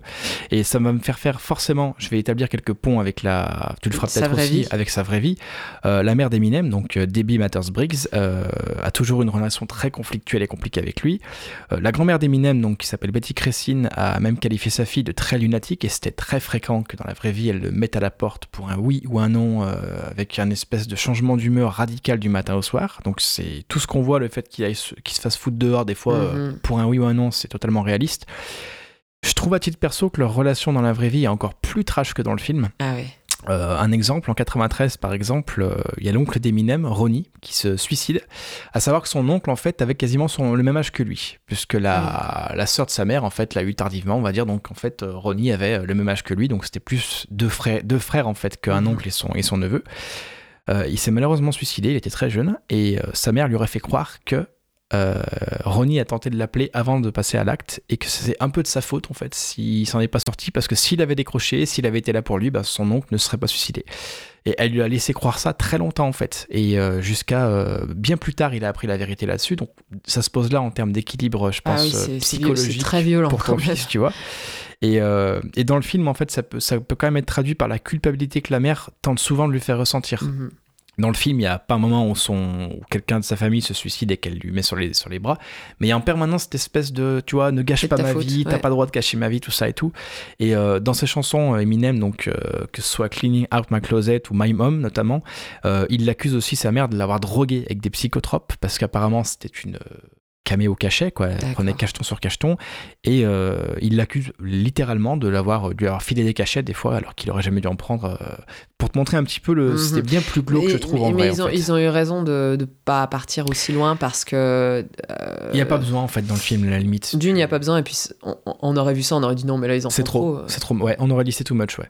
Alors que finalement, euh, c'est c'est sans doute la réalité. hein, Exactement. mais Et Ouais. Donc Ils ont, c'est ils ont bien fait d'aller un peu moins loin que ça, finalement. exactement. Et tu vois, sa mère ne réagit même pas quand euh, Greg, qui est entre guillemets un étranger, euh, bah, taille son fils devant elle. Euh, alors que comme tu dis, Jimmy garde son calme et on est loin encore une fois de l'image subversive d'Eminem. On pourrait se dire quelqu'un le branche, il va lui dire euh, fuck you, euh, le défoncer Ouais. et tout. Et là, comme tu dis, il craque uniquement quand on s'attaque à sa borne en fait. Ses pour, euh, amis, ouais. Voilà. Et euh, d'ailleurs, Greg est joué par Michael Shannon, qu'on a vu récemment, je sais pas si tu l'as vu, La forme de l'eau de Guillermo Oui. del Toro. Et c'est pareil, c'est un mec, je crois que c'est. Alors, je vais peut-être dire une bêtise, il faudra me corriger, mais que c'était un de ses premiers films, quoi. C'était un peu au Eh début oui. où euh, il- ce, ce mec a une vraie présence. Et quand Mhm. j'ai revu Mile, je dis, mais il y a Michael Shannon dedans, je me rappelais même pas, quoi. C'était. Il joue bien parce qu'en fait, il a, il a pas un gros rôle, hein, Non. mais euh, euh, ouais, on a bien envie de le taper. Oui, quoi. voilà, il joue bien l'ant- l'antipathique de C'est base. c'est tout à fait euh, Voilà. voilà, le but recherché. Non, non, il joue très bien. ouais. Et j'ai bien aimé le fait que Jimmy se calme quand il voit sa petite sœur, donc qui est jouée, donc sa petite sœur Lily, jouée par Chloé Greenfield sur le Porsche. Tout de suite, il se stoppe. il met même sa pudeur de côté par rapport Oui. à Greg. Il prend une voix toute douce, rassurante. Et faut savoir que dans la vraie vie, Marshall avait un petit frère, enfin un petit frère qui s'appelle Nathan. Je sais pas si tu le sais. Mhm. On, peut finalement comprendre que Nathan, c'est Lily en fait dans le film. Euh, et euh, je, je pense quand même que la relation de Jimmy Lily est, est aussi plutôt basée sur sa relation avec sa propre fille, Hailey, qu'il a eu en 95, et euh, clairement avec qui il a eu des années de galère, c'est-à-dire que il y a même un moment donné que sa femme, ils ont été revivre chez sa mère, donc tu vois, on peut voir un peu le parallèle avec le film, et cette envie de la sortir d'un quotidien morose un peu, c'est, tu vois, il a vraiment vécu dans un mobilhome chez sa mère avec sa fille, donc c'est, je pense que c'est clairement, on peut voir en Lily à la fois sa fille, à la fois son petit Mm. frère, parce qu'il avait un peu Oui. les deux rôles, quoi. Et le côté en fait sensible du personnage est vraiment monté à travers de, je trouve, à travers le jeu d'Eminem, la fragilité qu'il montre. Encore une fois, moi c'est ce qui m'a le plus choqué. hein. Mhm. La première fois que j'ai vu le film. Et, euh, et sa mère, encore une fois, le sermonne sur son attitude envers Greg, en mode euh, ne me gâche pas ma relation, machin, une Oui. culpabilisation omniprésente. Et puis elle est très très égoïste la mère en fait, mais je pense que bon, elle a des soucis psychologiques. Oui. hein. Elle est pas capable de comprendre que. Oui, euh, c'est quelqu'un de malade, je pense. Donc, euh, voilà. chose qu'Eminem a compris plus tard d'ailleurs, Oui. mais dans la vraie vie. Mais je pense que voilà, elle, elle est pas capable de comprendre que là, c'est ses besoins à elle euh, sont en train d'entraver euh, le- le- bon, le- le- l'éducation de sa fille, Ouais. euh, de, voilà, le bien-être de ses enfants. Quoi. Complètement. Mais bon, malheureusement, ça, c'est des choses qui arrivent aussi dans la vraie vie, euh, je pense. C'est vrai. Dans le monde de Rabbit, une bonne nouvelle cache toujours une déception. Sa mère lui offre une voiture qui s'avère être un cadeau empoisonné. Elle ne démarre pas, il est en retard au travail et doit prendre un bus. C'est à cet instant que nous rencontrons Wink. Autoproclamé dénicheur de talent, il veut l'aider à faire décoller sa carrière. D'abord sur ses gardes, Rabbit semble se laisser convaincre par son ami. C'est lors de son trajet en bus que nous comprenons pourquoi il a envie d'y croire. Nous découvrons la ville à travers ses yeux et ses oreilles. Il met ses écouteurs, un sample de rap arrive progressivement, jusqu'à entendre la voix d'Eminem par petites bribes, quelques mots épars, comme si nous avions accès à ses pensées. Il griffonne des paroles sur un morceau de papier chiffonné. C'est le seul moyen qu'il a trouvé pour échapper à son environnement. À travers la vitre, nous avons un aperçu de la ville de Détroit. Maisons abandonnées, usines désaffectées, bâtiments insalubres et tagués. Tout n'est que béton, grisaille et pauvreté. Euh, donc, euh, c'est là, je sais pas si tu vois qui c'est, l'acteur Giovanni Ribisi, si ça Oui, te parle. oui, c'est oui. lui qui devait jouer Wink au départ, en fait. Euh, c'est un acteur Ah, qu'on a vu notamment dans complètement. C'est le petit frère de Phoebe dans Friends pour les fans. Euh, alors, je suis pas un pro de Friends comme toi, mais j'allais dire que c'était le, le sergent Irvin Wade dans Il faut sauver le soldat Ryan de Spielberg. C'est Mhm. un de ses rôles qui m'a le plus marqué. Et en fait, euh, clairement, il a été écarté pour des considérations euh, d'argent, d'après ce que j'ai compris. Donc, euh, il demandait peut-être être trop payé pour l'interpréter. Et donc, le rôle a, échu à Eugene Bird, que je trouve excellent dans le rôle. Oui, il est très bon, ouais. Je trouve très bon. derrière eux, d'ailleurs, quand ils marchent, on voit le panneau 8 Mile Road, derrière Jimmy et, Wink, qui fait justement référence au titre du film. Et c'est d'ailleurs aussi le titre d'un des morceaux présents sur la BO bah, du film. La chanson qu'on entend à ce moment-là, d'ailleurs, hein, voilà. dans, dans, le, dans le bus. Ah, très juste. Euh, je crois que oui, très juste, c'est ça, très juste. Et avant le bus, en fait, euh, je voulais faire un petit aparté sur Détroit, sur 8 Mile, parce que c'est quand même le titre du film. Et mhm. même moi, à l'époque, je m'étais pas trop intéressé sur pourquoi 8 Mile, c'est quoi le. Tu vois, dans ma tête, je mm. comprenais pas. C'est. Euh, je vais prendre un peu mes notes. C'est une frontière imaginaire entre la ville de Détroit et la banlieue, entre le territoire des personnes blanches et celui des personnes noires. Euh, littéralement, c'est une limite de ségrégation, quoi. Euh, une espèce de frontière. Et c'est une démarcation qui représente aussi un obstacle dans le film psychologique pour Jimmy, qui est de percer dans le rap de l'autre côté d'8 Mile. C'est aussi, d'après le réal, une espèce de limite métaphorique à franchir qui nous définit tous. Grosso merdo, on a, on a tous notre 8 Mile à franchir, notre espèce mhm. de ligne psychologique pour aller vers des choses meilleures. Et dans la vie réelle, Eminem a grandi sur Mile, côté Détroit. Donc dans le monde du hip-hop, le, côté euh, ville est considéré comme ce qui est authentique. Et ce qui ne l'est pas, euh, c'est ce qui est côté banlieue, un petit peu banlieue pavillonnaire, qui sont un peu extraits de la ville, voilà, un peu plus bourgeoise. Et euh, d'ailleurs, il a déjà eu l'occasion de tourner sur 8 Mile pour le clip de Why I Am. Je sais pas si tu l'as vu, Eminem. Donc, pas plus. C'est, ça date en même temps, c'est pas, c'est pas tout récent. Donc je teste te laisser en parler un petit peu aussi avant de, parler de, passage dans le bus. Alors ce que je trouve intéressant, c'est que euh, Wink, quand il arrive, euh, il lui dit ah, You're back home ou quelque chose comme ça, t'es de retour à la maison. Et euh, Eminem direct. This ain't my home, c'est pas, mais c'est pas chez moi ici. Hein. Il renie en bloc son histoire, son familiale, le quartier de son enfance. non, c'est pas chez moi, quoi. Je ne vis pas là. là, c'est temporaire, c'est pas chez moi. Et vraiment, la ville, elle est mais déprimante, quoi. Ouais, carrément. La dernière image de la ville qu'on voit dans le, dans le bus, hein, c'est un ancien club de golf et un resto désaffecté. Donc ça veut dire que même les loisirs, ils n'ont pas survécu. Il n'y a plus rien d'agréable dans cette ville. Euh, et donc la chanson qu'on entend en fond sonore, donc c'est 8 Mile hein, d'Eminem. Euh, et ici, on, attend, on entend que la fin des phrases. Euh, mais bon, par curiosité, je suis allée l'écouter. Elle est très chouette d'ailleurs, cette chanson, je vous la conseille. elle est beaucoup plus développée, assez longue. Hein, les chansons de rap et d'Eminem en général ah sont très très J'imagine même pas ses notes. C'est, Il y a beaucoup de beaucoup de mots, c'est vraiment très, C'est une nouvelle écrite à chaque fois pour mm. chaque chanson. Mais oui, mais c'est, très chouette hein, parce que c'est presque narratif en fait. Ah oui, hein. complètement. Euh, et donc elle raconte grosso modo l'histoire du film en fait. Euh, et je trouve que le fait que ce soit un sample comme ça qui euh, qui tourne en boucle. Mm, mm, c'est ça, ça accentue un peu cette idée d'emprisonnement. il peut pas sortir de cette ville en fait quoi. Il... pas vu ça comme ça du tout. Moi, vraiment, ça m'a. Le fait que ça tourne en boucle comme ça. Et il y a certaines paroles qui reviennent comme un leitmotiv, 8 Mile Road, hmm. notamment. Hein. Road. Euh, et donc, euh, donc, le lieu où il vit, hein, comme tu l'as expliqué, euh, ça, ça, donne vraiment cette impression que voilà, il, est bloqué ici, quoi. il en sortira pas. Et donc, j'ai je me suis amusée à traduire, alors ah, rapidement, hein, sans, sans, sans, les rimes. Je me suis pas, je me suis pas lancée sur les rimes, mais on y reviendra sur les traductions des rimes d'ailleurs, j'ai un peu plus tard. donc, le le refrain, ça donne grosso modo ça Je suis un homme, je vais échafauder un nouveau plan. Il est temps pour moi de me relever et de découvrir de nouvelles contrées. Il est temps pour moi de prendre les choses en main. Une fois que je serai loin d'ici, je ne regarderai jamais en arrière. Hate My Road. Euh, voilà, donc je pense que ça résume assez bien euh, la volonté du personnage là aussi. Euh. et c'est intéressant que dans cette partie-là, on n'entende que des bribes. On entend que la fin des phrases. Vraiment, on voit qu'il est en train de, de réfléchir à ce qu'il va écrire. Euh, et c'est très bien fait, je trouve. Et justement, t'as dû être déçu, du coup, si tu t'attendais à avoir ah oui, moi, un quand concert je au ciné, tu t'attendais à, En fait, tu t'attendais à un truc commercial qui allait te balancer toute la BO du film, du Eminem, quoi, en bloc. Et, et là, je trouve ça intéressant ce qu'ils font avec la BO, justement, parce que euh, ils vont le faire un peu plus tard avec Lose Yourself, hein, mais euh, ils utilisent un petit bout de la musique, un petit bout des paroles, il nous les balance comme ça. Exactement. C'est work in progress un petit peu. C'est intéressant. J'allais en parler par rapport au bus, donc la, que le fait que la musique soit intradiégétique, donc c'est un thème barbare, je sais pas mhm. si tu connais, pour le fait que, voilà, que la musique est inclue dans le film et qu'on on l'entend au même titre que le personnage, du film l'entend. Et c'est super intéressant que des paroles soient manquantes parce que du coup, euh, la musique donc est vraiment incluse dans ce que le personnage entend comme si on, il s'imaginait en fait les paroles qu'il est en train d'écrire. Donc, comme tu le dis, c'est normal que les paroles manquent parce qu'il est en train de les écrire littéralement, il est en train de les griffonner. On a accès à son cerveau en quelque sorte. C'est super intéressant, c'est tout bête comme procédé de mise en scène, mais du coup, tu dis ah mais oui, il manque des bouts parce qu'il est en train d'écrire des bouts sur papier, donc euh, il réfléchit sur un sample euh, à ce qui lui vient. Et à savoir que les bouts, donc les brouillons qu'il a dans le film qu'on voit, c'est les brouillons en fait de Lose Yourself qu'il mhm. est en train d'écrire. Je pense que tu l'avais appris aussi, qu'il est en train qu'il écrivait sur le tournage, enfin en parallèle du tournage pour la BO du film à venir, qui ont été vendus d'ailleurs pour la modique somme de 10 000 dollars sur eBay. Je sais pas si tu l'as vu, mais je trouve ça, mais je trouve que c'est pas cher, hein, 10 000 dollars pour. Oui, c'est pas, c'est pas si cher ça. Parce que ouais, Eminem était chargé d'écrire euh, ses paroles euh, pour les battles du film, en même temps que rédiger la BO, et euh, il faisait ça, d'après ce que j'ai trouvé, sur son moment libre dans, la caravane pendant le tournage. Donc le, rythme était absolument magistral apparemment pour lui niveau fatigue. Et d'ailleurs, petit aparté sur les battles, ça lui arrivait en fait pour décontenancer volontairement l'acteur d'en face de des fois modifier son rap battle euh, qu'il faisait en battle pour voir comment l'autre s'adaptait et tout. Donc c'est vicieux, mais je trouve ça intéressant. Ah, le mec, même dans le tournage, a la capacité de modifier un truc et, et de s'adapter quoi.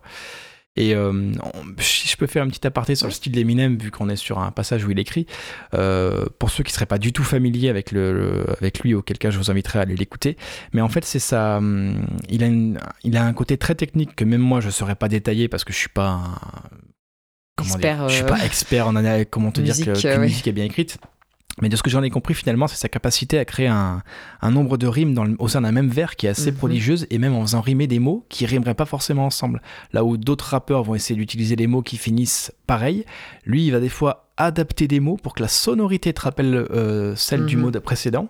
Et à l'oreille, ça marche parfaitement. Enfin, tu prends Lose Yourself, c'est un exemple. Euh, euh, je pense à la première phrase que je veux bien me garder de prononcer, mais tu as le même mot qui se répète trois fois de suite, enfin la même sonorité, ça donne une espèce de répétition, d'une harmonie à l'oreille qui, est absolument parfaite.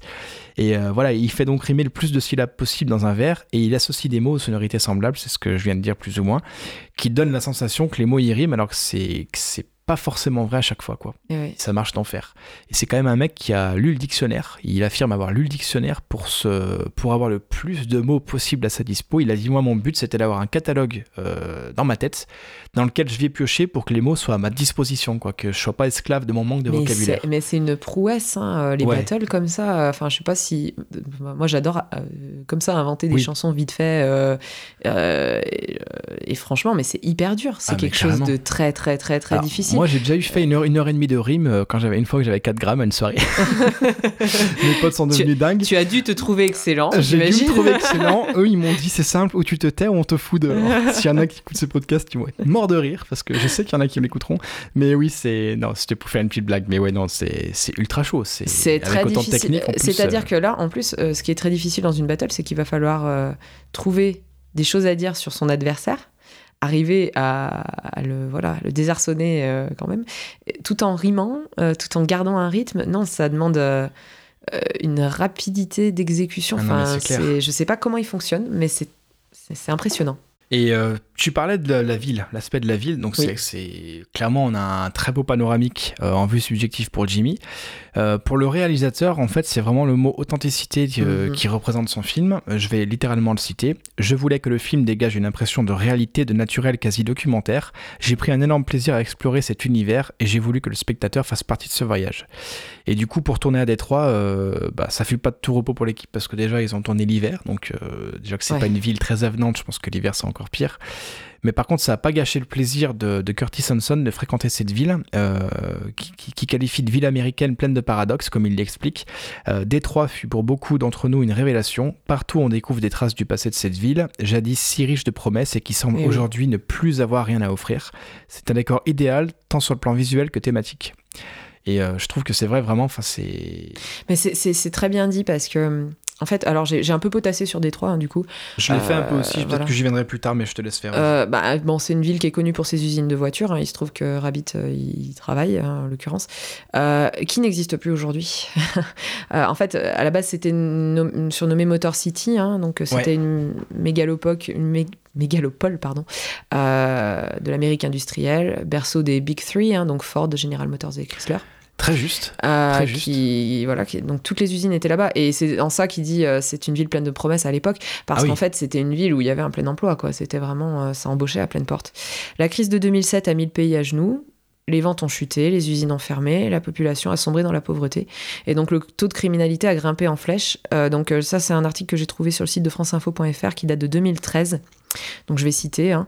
Étendard de l'automobile triomphante au début du XXe siècle, Détroit est devenu, au fil d'une longue agonie, une ville criblée de dettes, désertée et minée par la criminalité. La faillite de Détroit reflète la déliquescence de l'industrie automobile qui a fait la gloire et la richesse de la ville autrefois. Berceau des Big Three, la ville a lié son destin à celui de la voiture. Les premiers signes de déclin sont apparus dans les années 50, puis se sont accélérés à coups de crises successives. La moitié de la population est au chômage, la criminalité est en constante hausse. Donc ça, c'était en 2013. Euh, la ville a déclaré faillite en 2018. J'ai appris ça, j'ai halluciné, ouais. C'est énorme, quoi. Donc euh, voilà, l'administration Obama a dû gérer ça. Euh, alors, après, les choses, la, chose la plus récente que j'ai réussi à trouver sur je, le... Je suis désolé, je me permets de t'interrompre. 2018, Obama, c'était pas déjà notre ami Trump qui était au pouvoir? Je me permets, hein, juste pour t'arrêter. Euh, euh, tu as peut-être raison. Je crois que c'est ça. donc, euh, T'as raison. Donc c'est Trump qui a dû gérer ça. Bah, ça a dû très bien gérer. Allez, non, on va pas parler en politique, mais. voilà, bon, bon, Trump, je pense qu'on peut dire ce qu'on veut. Mais oui, il me semble. Oui, je crois que c'est. Alors, arrêtez-moi si je me trompe, mais c'est pas 2016, Trump, Trump il me semble? Un an avant nous, en fait, avant que nous ça change. Non, c'est plus tard, je crois. Ah, j'aurais juré que c'était 2016. Non, tu as peut-être raison. Qu'il était en bataille contre Hillary Clinton. Excuse-moi, je t'ai arrêté du coup, mais je voulais. Je me suis permis de te corriger. Et donc, en fait, l'article le plus récent que j'ai réussi à trouver sur la ville de Détroit sur ce qu'elle est devenue date de 2019. Alors je sais pas ce que le Covid a fait du coup, hein, parce ah, que à mon avis ça a pas dû aider. Mais donc en 2019, il y avait un article assez euh, optimiste du Parisien euh, qui disait que la ville renaissait de ses cendres en fait, hein, euh, parce qu'il fabriquait des, des, véhicules électriques. Ah. C'était mis à fabriquer de l'électrique.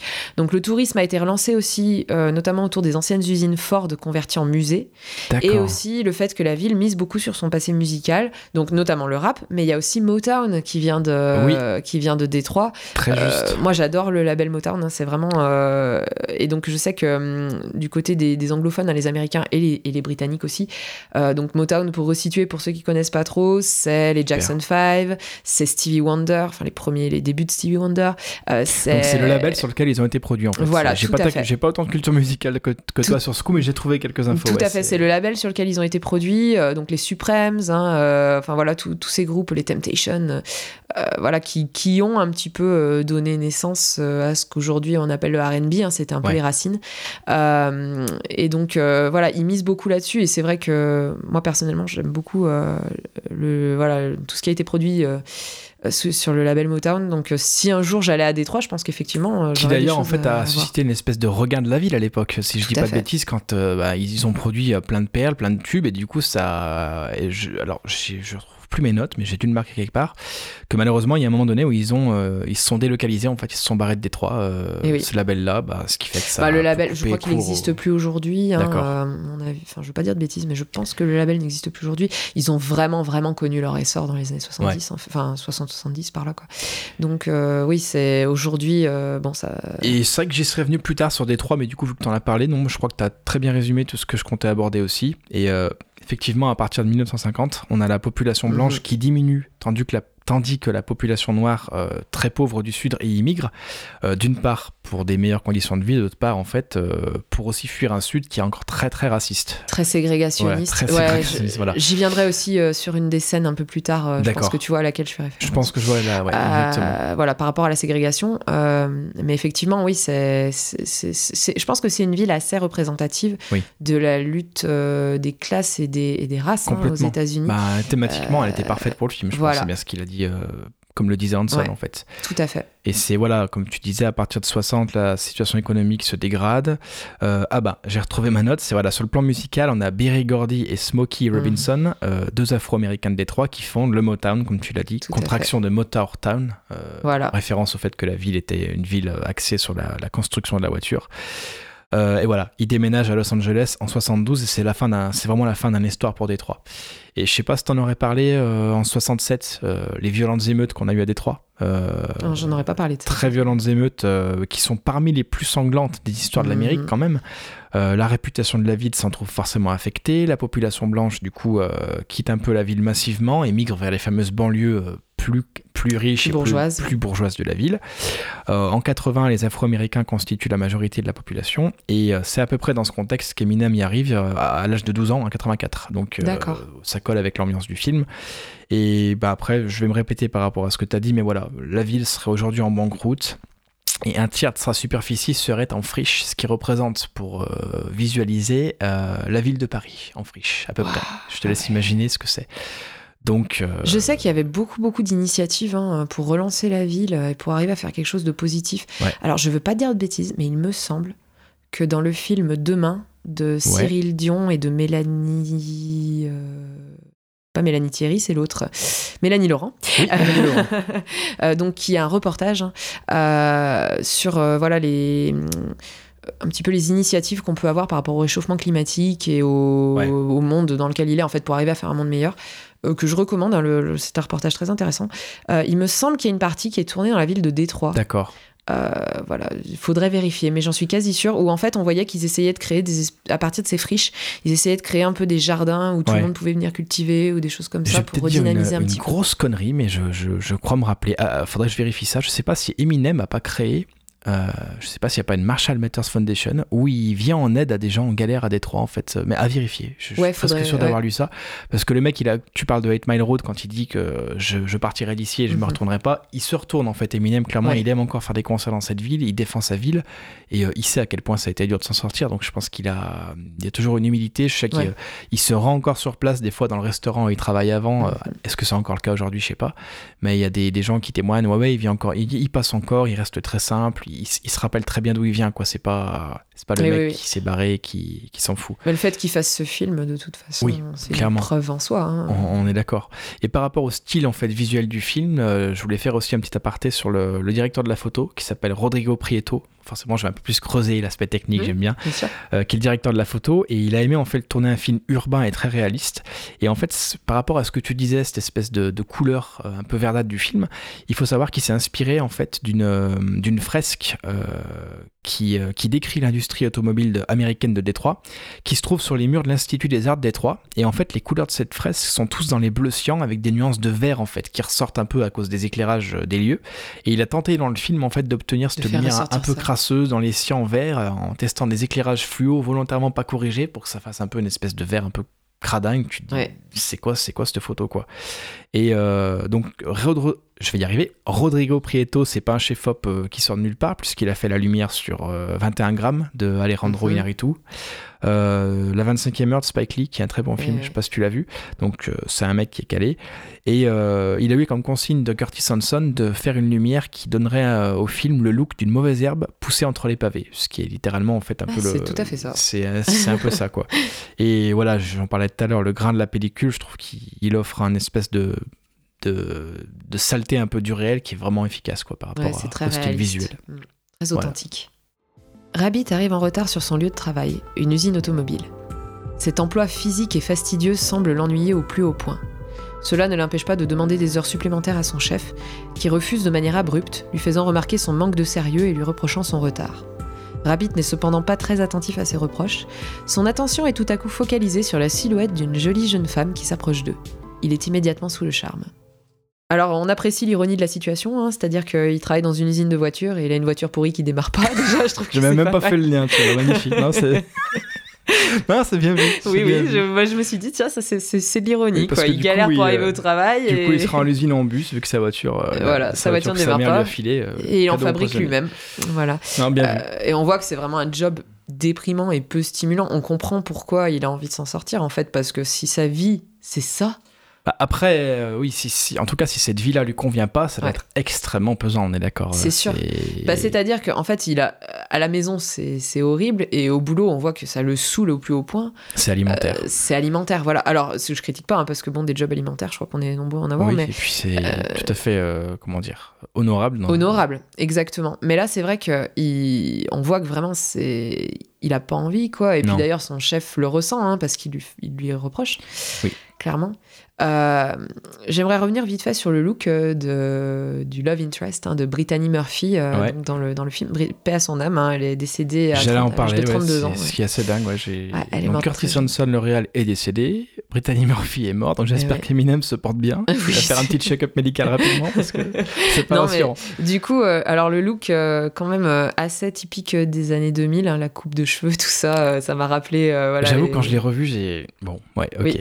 Et oui, oui, bah bon, ça c'est un peu daté. Alors bon, ils lui ont volontairement donné un look un peu, euh, voilà, un peu, Sexy. un peu sexy, hein, parce que c'est le personnage qui veut ça. Euh, elle, euh, je trouve intéressant. Je me demande, j'ai pas trouvé d'infos là-dessus, mais je me demande si la, la maquilleuse n'a pas fait exprès de de pas trop l'embellir.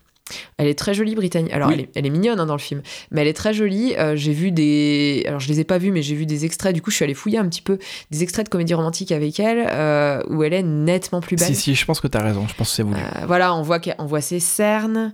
on... Alors, je- ben, moi aussi, on voit mes cernes. Je veux dire, c'est pas- mais une, tu pas un proche. Mais je veux dire, d'habitude, dans les films, la, le- voilà, le, l'amour, l'objet de l'affection du personnage principal est généralement beaucoup plus On voit pas le grain de peau. On, on sort euh, du on formatage, en fait, encore une fois. Et là encore, on sort du formatage hein, parce qu'elle est jolie, mais clairement, euh, c'est une fille qu'on pourrait croiser dans la rue. hein. On voit ses cernes, on voit. Bon, elle s'est- on a l'impression qu'elle s'est coiffée elle-même. euh, Non, c'est clair. voilà, je trouve ça intéressant. Elle, elle a un teint de cachet d'aspirine. elle, J'aime bien.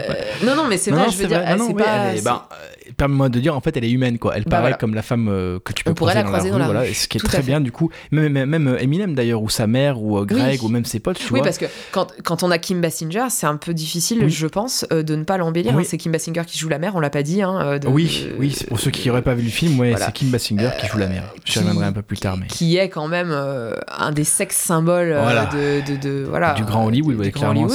Euh, et là, euh, ouais, elle fait pas rêver quoi. hein, euh, elle, euh, non mais Je la trouve quand même bien, Kim Basinger. non mais elle est, elle est, elle est- Oui, canon parce elle que fait tu pas- peux, non, ce que tu veux dire- peux faire ce que tu veux, elle sera canon. Voilà, mais je veux dire, elle, euh, fait- elle est pas mise en valeur elle, elle a les cheveux est, filasses, euh, elle oui. est pas très bien maquillée, elle est, elle, pareil, elle fait, elle fait limite, bah, elle fait alcoolo quoi.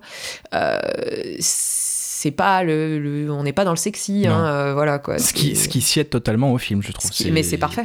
C'est juste parfait. C'est très perso, très bien. euh, Mais je trouve ça intéressant, voilà, de, de, de- je pense que même au niveau du make-up et tout ça, ils ont dû, euh, ils ont dû bosser là-dessus. Ouais, quoi, il y a pour moyen. avoir cet aspect Non, très. clairement. euh, J'en parlerai peut-être un petit peu plus tard. Je crois que j'avais trouvé quelques infos dessus.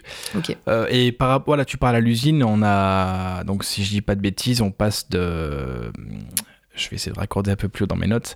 Euh, la scène d'avant, donc la musique du bus avant qu'il se rende à l'usine, où il écoutait 8 Mile Road avec le rythme et tout, et hop, d'un coup, on a une rupture son, on passe à l'usine avec le bruit euh, brut de l'ambiance Oui. de l'usine, le bruit du métal. Encore une fois, on a une réalité qui est très palpable, Mm. filmée à hauteur d'homme, euh, où t'as juste les sons qui rythment en fait la, la bande son du film. On, dir- on dirait un reportage. Ouais, complètement. En fait, ouais, tu, tu pourrais croire que c'est ils ont été rencontrés des mecs qui bossent à l'usine. Ils bossent dans l'usine de voitures des Détroits. Ouais, mais voilà, complètement. avec un, un Jimmy qui est assez éteint et euh, euh, on, voit vraiment que Hanson, il est, enfin, il le dit lui-même qu'il était hypnotisé par cette ville, sa grandeur déchue en fait, toutes ces usines en ruine, ces habitations délabrées. Pour lui, ça lui apparaît comme une ville fantôme. Et euh, ce qu'il trouve, enfin, au milieu de cette je vais y arriver, au milieu de cette morosité apparente, ce qui lui plaît, c'est que c'est il y a aussi des gens qui ont essayé de créer une histoire musicale dans la ville qui sied parfaitement au film et il a voulu essayer de montrer pourquoi Eminem et Détroit sont inséparables parce que euh, il perçoit avant tout euh, qu'il peut parler de, de classe sociale avec 8 Mile Euh, même si Eminem est blanc et la majorité de ses amis noirs ils sont de la même classe sociale malgré Oui. tout ils sont dans, la même, dans le même bateau quoi Exactement. et par rapport au fait que c'est pas tout à fait la vie d'Eminem, il s'en, il s'en fout un peu tant que c'est bien celle de Détroit. C'était vraiment son intérêt principal, montrer avant tout le, le contexte plutôt que monter le contenant plutôt que le contenu finalement, Oui. je pense. Et euh, donc il a choisi de réellement tourner dans les rues dévastées de Détroit. Euh, il a choisi que Jimmy bosserait dans une usine automobile euh, pour vraiment re- représenter parfaitement la ville, ce qu'elle était à cette époque-là. Enfin, du moins le- la relation qu'elle avait avec l'automobile. Au départ, dans le premier jet du scénario, il devait être garçon d'hôtel, en fait, Jimmy. Je sais pas si tu le savais. Et euh, comme bagagiste, en fait. Et du coup, ils ont décidé que non, c'était bien plus pertinent de le mettre dans une usine. Et dans la vraie vie, Eminem, en fait, euh, même s'il n'a pas travaillé à l'usine, il a, il a clairement aussi joint les deux bouts comme il pouvait avec des travaux, des travails alimentaires. Des travaux alimentaires, Des- je sais pas des si- jobs. Avec des jobs, merci. Merci, avec des jobs alimentaires. Il a notamment bossé comme seconde cuisine dans un restaurant, le, le Lodge, je crois qu'il s'appelle, qui est situé près de 8 Mile, se fait de ma part. Je crois même qu'il est situé pas loin de la rue Shady, ce qui est assez marrant. En Ah, fait, il y a une rue rigolo. Shady pas loin du resto. À vérifier parce que là, c'est des trucs que j'ai pas sous les yeux qui me reviennent. Et euh, c'est dans ce resto que fréquemment il retournerait voir, voir les gens qui y bossaient encore. Est-ce que c'est encore le cas aujourd'hui? Je sais pas, mais c'est. C'est euh, voilà, c'est pas sa vraie vie dans le film, c'est clairement un parallèle avec sa vie. Donc Oui. il y, a- il y a pas de mensonge en fait, il y a pas de, tu peux quand même dire que c'est un film sur Eminem au final. C'est est assez intéressant. Bah, C'est-à-dire qu'ils ont préféré prendre un personnage pour pouvoir avoir un peu plus de liberté créative. Oui. Et Ouais, voilà, exactement. Ce que Eminem a apprécié, il a dit Ouais. ça m'a vraiment libéré de pas jouer moi, mais de jouer une version alternative de moi parce que je pouvais ne pas être vraiment ce que je suis et, Et oui. euh, et y mettre en fait de ce qui n'est pas moi. Ça aurait été beaucoup plus en euh, comment on pourrait dire, euh, il se serait senti beaucoup plus en prison Oui. en étant obligé de, de jouer ce qu'il est parce qu'il aurait pas eu de marge de manœuvre. Voilà. C'était où il était ce qu'il est, oui. euh, et je trouve ça bien. C'est une très très bonne oui, idée, je pense qu'ils ont bien fait. carrément. Rabbit travaille sur des voitures à l'usine, mais il bricole aussi sa propre auto sur son temps libre. À l'aide de son ami Future, il tente de la remettre en état de marche. Mais leur tranquillité est perturbée par Greg, le petit ami de sa mère, qui chante Sweet Home Alabama à plein poumon. Les deux amis prennent le parti d'en rire et improvisent de nouvelles paroles, chantant non sans humour le désarroi de Rabbit et son espoir d'une vie meilleure. Cette Euh, scène est très rigolote. Oui, j'adore cette scène. Bah, déjà, la complicité, enfin, le- l'alchimie Oui. entre les euh, Marshall, alors, Eminem et, euh, et hum, Mikey Pfeiffer est excellente, je Ouais. trouve. Et voilà, c'est ce que, ce que j'aime bien, c'est que donc t'as Future qui commence à le charrier en improvisant des paroles sur la chanson Sweet Home Alabama de Leonard Skinner. J'espère que j'ai bien prononcé. Leonard Skinner, de Leonard Skinner, voilà. J'ai plein de choses à dire là-dessus, Ah, justement. bah, je te laisserai, il n'y a pas de souci. Et euh, ce que j'aime bien, c'est que Jim, en fait, on voit qu'il est, euh, il a une capacité à se moquer de lui-même qui est Oui. excellente parce qu'il emboîte le pas, en fait. C'est de l'autodérision voilà, complète. il improvise du rap, il se taille en disant bah ouais je vis avec ma mère, elle se tape un mec qui a mon âge, Enfin, c'est Mhm. c'est assez marrant.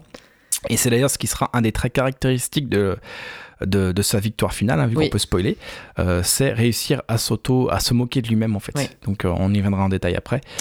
Et, euh, et du coup, c'est d'ailleurs dans cette scène aussi que Future profite de ce moment pour le relancer sur le fait euh, Ouais, Jimmy, il faut que tu refasses un battle, même si euh, Jimmy, on sent qu'il est trop flippé pour le faire. Et, euh, et on apprend que Greg euh, aurait eu un accident de voiture et qu'il attend un chèque d'indemnité. Enfin, c'est vraiment pour moi le, le, le squatter. Quoi. C'est- Ah oui, Greg, il est bien un plus parasite. squatter que, que Jimmy là chez sa mère en fait. Quoi. Greg, c'est un parasite. Et il vient encore le faire chier, mais euh, voilà, c'est. Alors, euh, je sais pas si tu, as, si tu as recherché un petit peu, mais la chanson Sweet Home Alabama n'est pas du tout choisie par hasard. Je m'en doute, mais j'avoue que j'ai pas, j'ai pas été creusé de ce côté-là. Alors, en fait, Sweet Home Alabama, à la base, elle a été composée en réaction à deux chansons euh, de Neil Young. Donc voilà, Neil Young, euh, qui est un artiste canadien à la base. hein. Euh, il a écrit Southern Man et Alabama. Euh, alors bon, Neil Young, moi je connais bien parce que mon mari est très très fan. Euh, et je donc, croyais que tu allais me dire personnellement. Ah non, j'aimerais bien le connaître personnellement. Je pense qu'il a plein de choses intéressantes à raconter, cet homme. Non, non, euh, je- disons que j'ai beaucoup écouté Neil Young et je trouve cette histoire vraiment intéressante. Euh, Southern Man et Alabama notamment, euh, qui est une chanson qui date de, de 72, euh, où il dénonçait le racisme des États-Unis, enfin du, des habitants du sud des États-Unis. Euh, donc voilà, il- c'était une chanson, euh, bon, c'est très poétique, hein, Neil Young, euh, très très belle, donc qui dénonce vraiment cette espèce de ségrégation latente, malgré l'abolition de, la ségrégation. Et donc, le groupe Lynyrd Skynyrd a donc décidé de répondre à ces deux chansons écrites par Neil Young en composant Sweet Home Alabama. Et donc, ça contribue un petit peu à l'image raciste du groupe. Est-ce qu'ils le sont ou pas? Je ne sais pas. D'accord. Euh, mais en fait, le groupe utilisait régulièrement le drapeau de l'armée des États confédérés comme décor pour ses concerts. Ah, je savais pas. Euh, donc, alors, pour, pour euh, situer un petit peu pour les auditeurs, le drapeau, euh, donc, qui apparaît aussi sur la pochette de Sweet Home Alabama, hein, les États confédérés, en fait, ils ont été créés après l'élection d'Abraham Lincoln. Abraham Lincoln, il voulait réformer l'esclavage. Et euh, la création de la Confédération, c'est donc euh, le résultat des, des deux cultures qui existent aux États-Unis. hein. C'est-à-dire que d'un côté, on a la culture du Nord qui est plus industrialisée, et d'un côté, on a la culture du Sud qui, à l'époque, dépendait énormément en fait de l'esclavage. C'est-à-dire que toute l'agriculture était basée sur l'esclavage. D'accord. C'est-à-dire que pour, pour le Sud, pour beaucoup d'États du Sud des États-Unis, l'abolition de l'esclavage, ça signifiait euh, un problème économique majeur. D'accord, je comprends. Parce que, eh ben oui, forcément, si tu ne payes pas les gens qui travaillent pour toi, tu te fais plus de sous. Ah bah, Euh, je suis pas bonne en maths, mais ça, je l'ai compris. Ouais. Euh, donc, on a sept États esclavagistes du Sud qui ont choisi de faire sécession des États-Unis euh, et donc qui ont formé les États confédérés d'Amérique en 1861. très bien. L'Alabama en fait partie. Ok. Voilà, donc le drapeau des États confédérés, c'est pas forcément un drapeau qui euh, crie euh, racisme, mais euh, c'est flou. Hein, la, frontière est floue. C'est quand, même très lié hein, tout ça. et donc c'est le drapeau qu'utilise Leonard Skinner sur ses albums. Ok. Pour en revenir à Sweet Home Alabama, au deuxième couplet, le groupe attaque directement Neil Young en lui parlant, lui, voilà, en s'adressant à lui, Mr. Young. Ah, voilà. Au troisième couplet, il est fait allusion euh, au gouverneur d'Alabama, George Wallace, euh, qui a fait quatre mandats de 1963 à 1987, donc qui a été gouverneur pendant quand même un bon moment en Alabama, et qui était un ségrégationniste forcené, hein, segregation forever et hmm. tout ça, hein, donc euh, voilà, super. Ambiance. ambiance, ambiance. Là encore, donc ça passe. le fait que eux ils en parlent. je crois que juste les paroles dans Sweet Home Alabama, c'est juste euh, in Birmingham, they love the governor. Donc euh, à Birmingham, pas Birmingham euh, en Angleterre, à Birmingham, donc en Alabama, ils aiment leur gouverneur. donc, ils parlent de Wallace. Hein. et donc, ça donne l'impression qu'il y a un soutien pour le gouverneur Wallace. Eux, ils le renient. Ils disent que c'est pas vrai.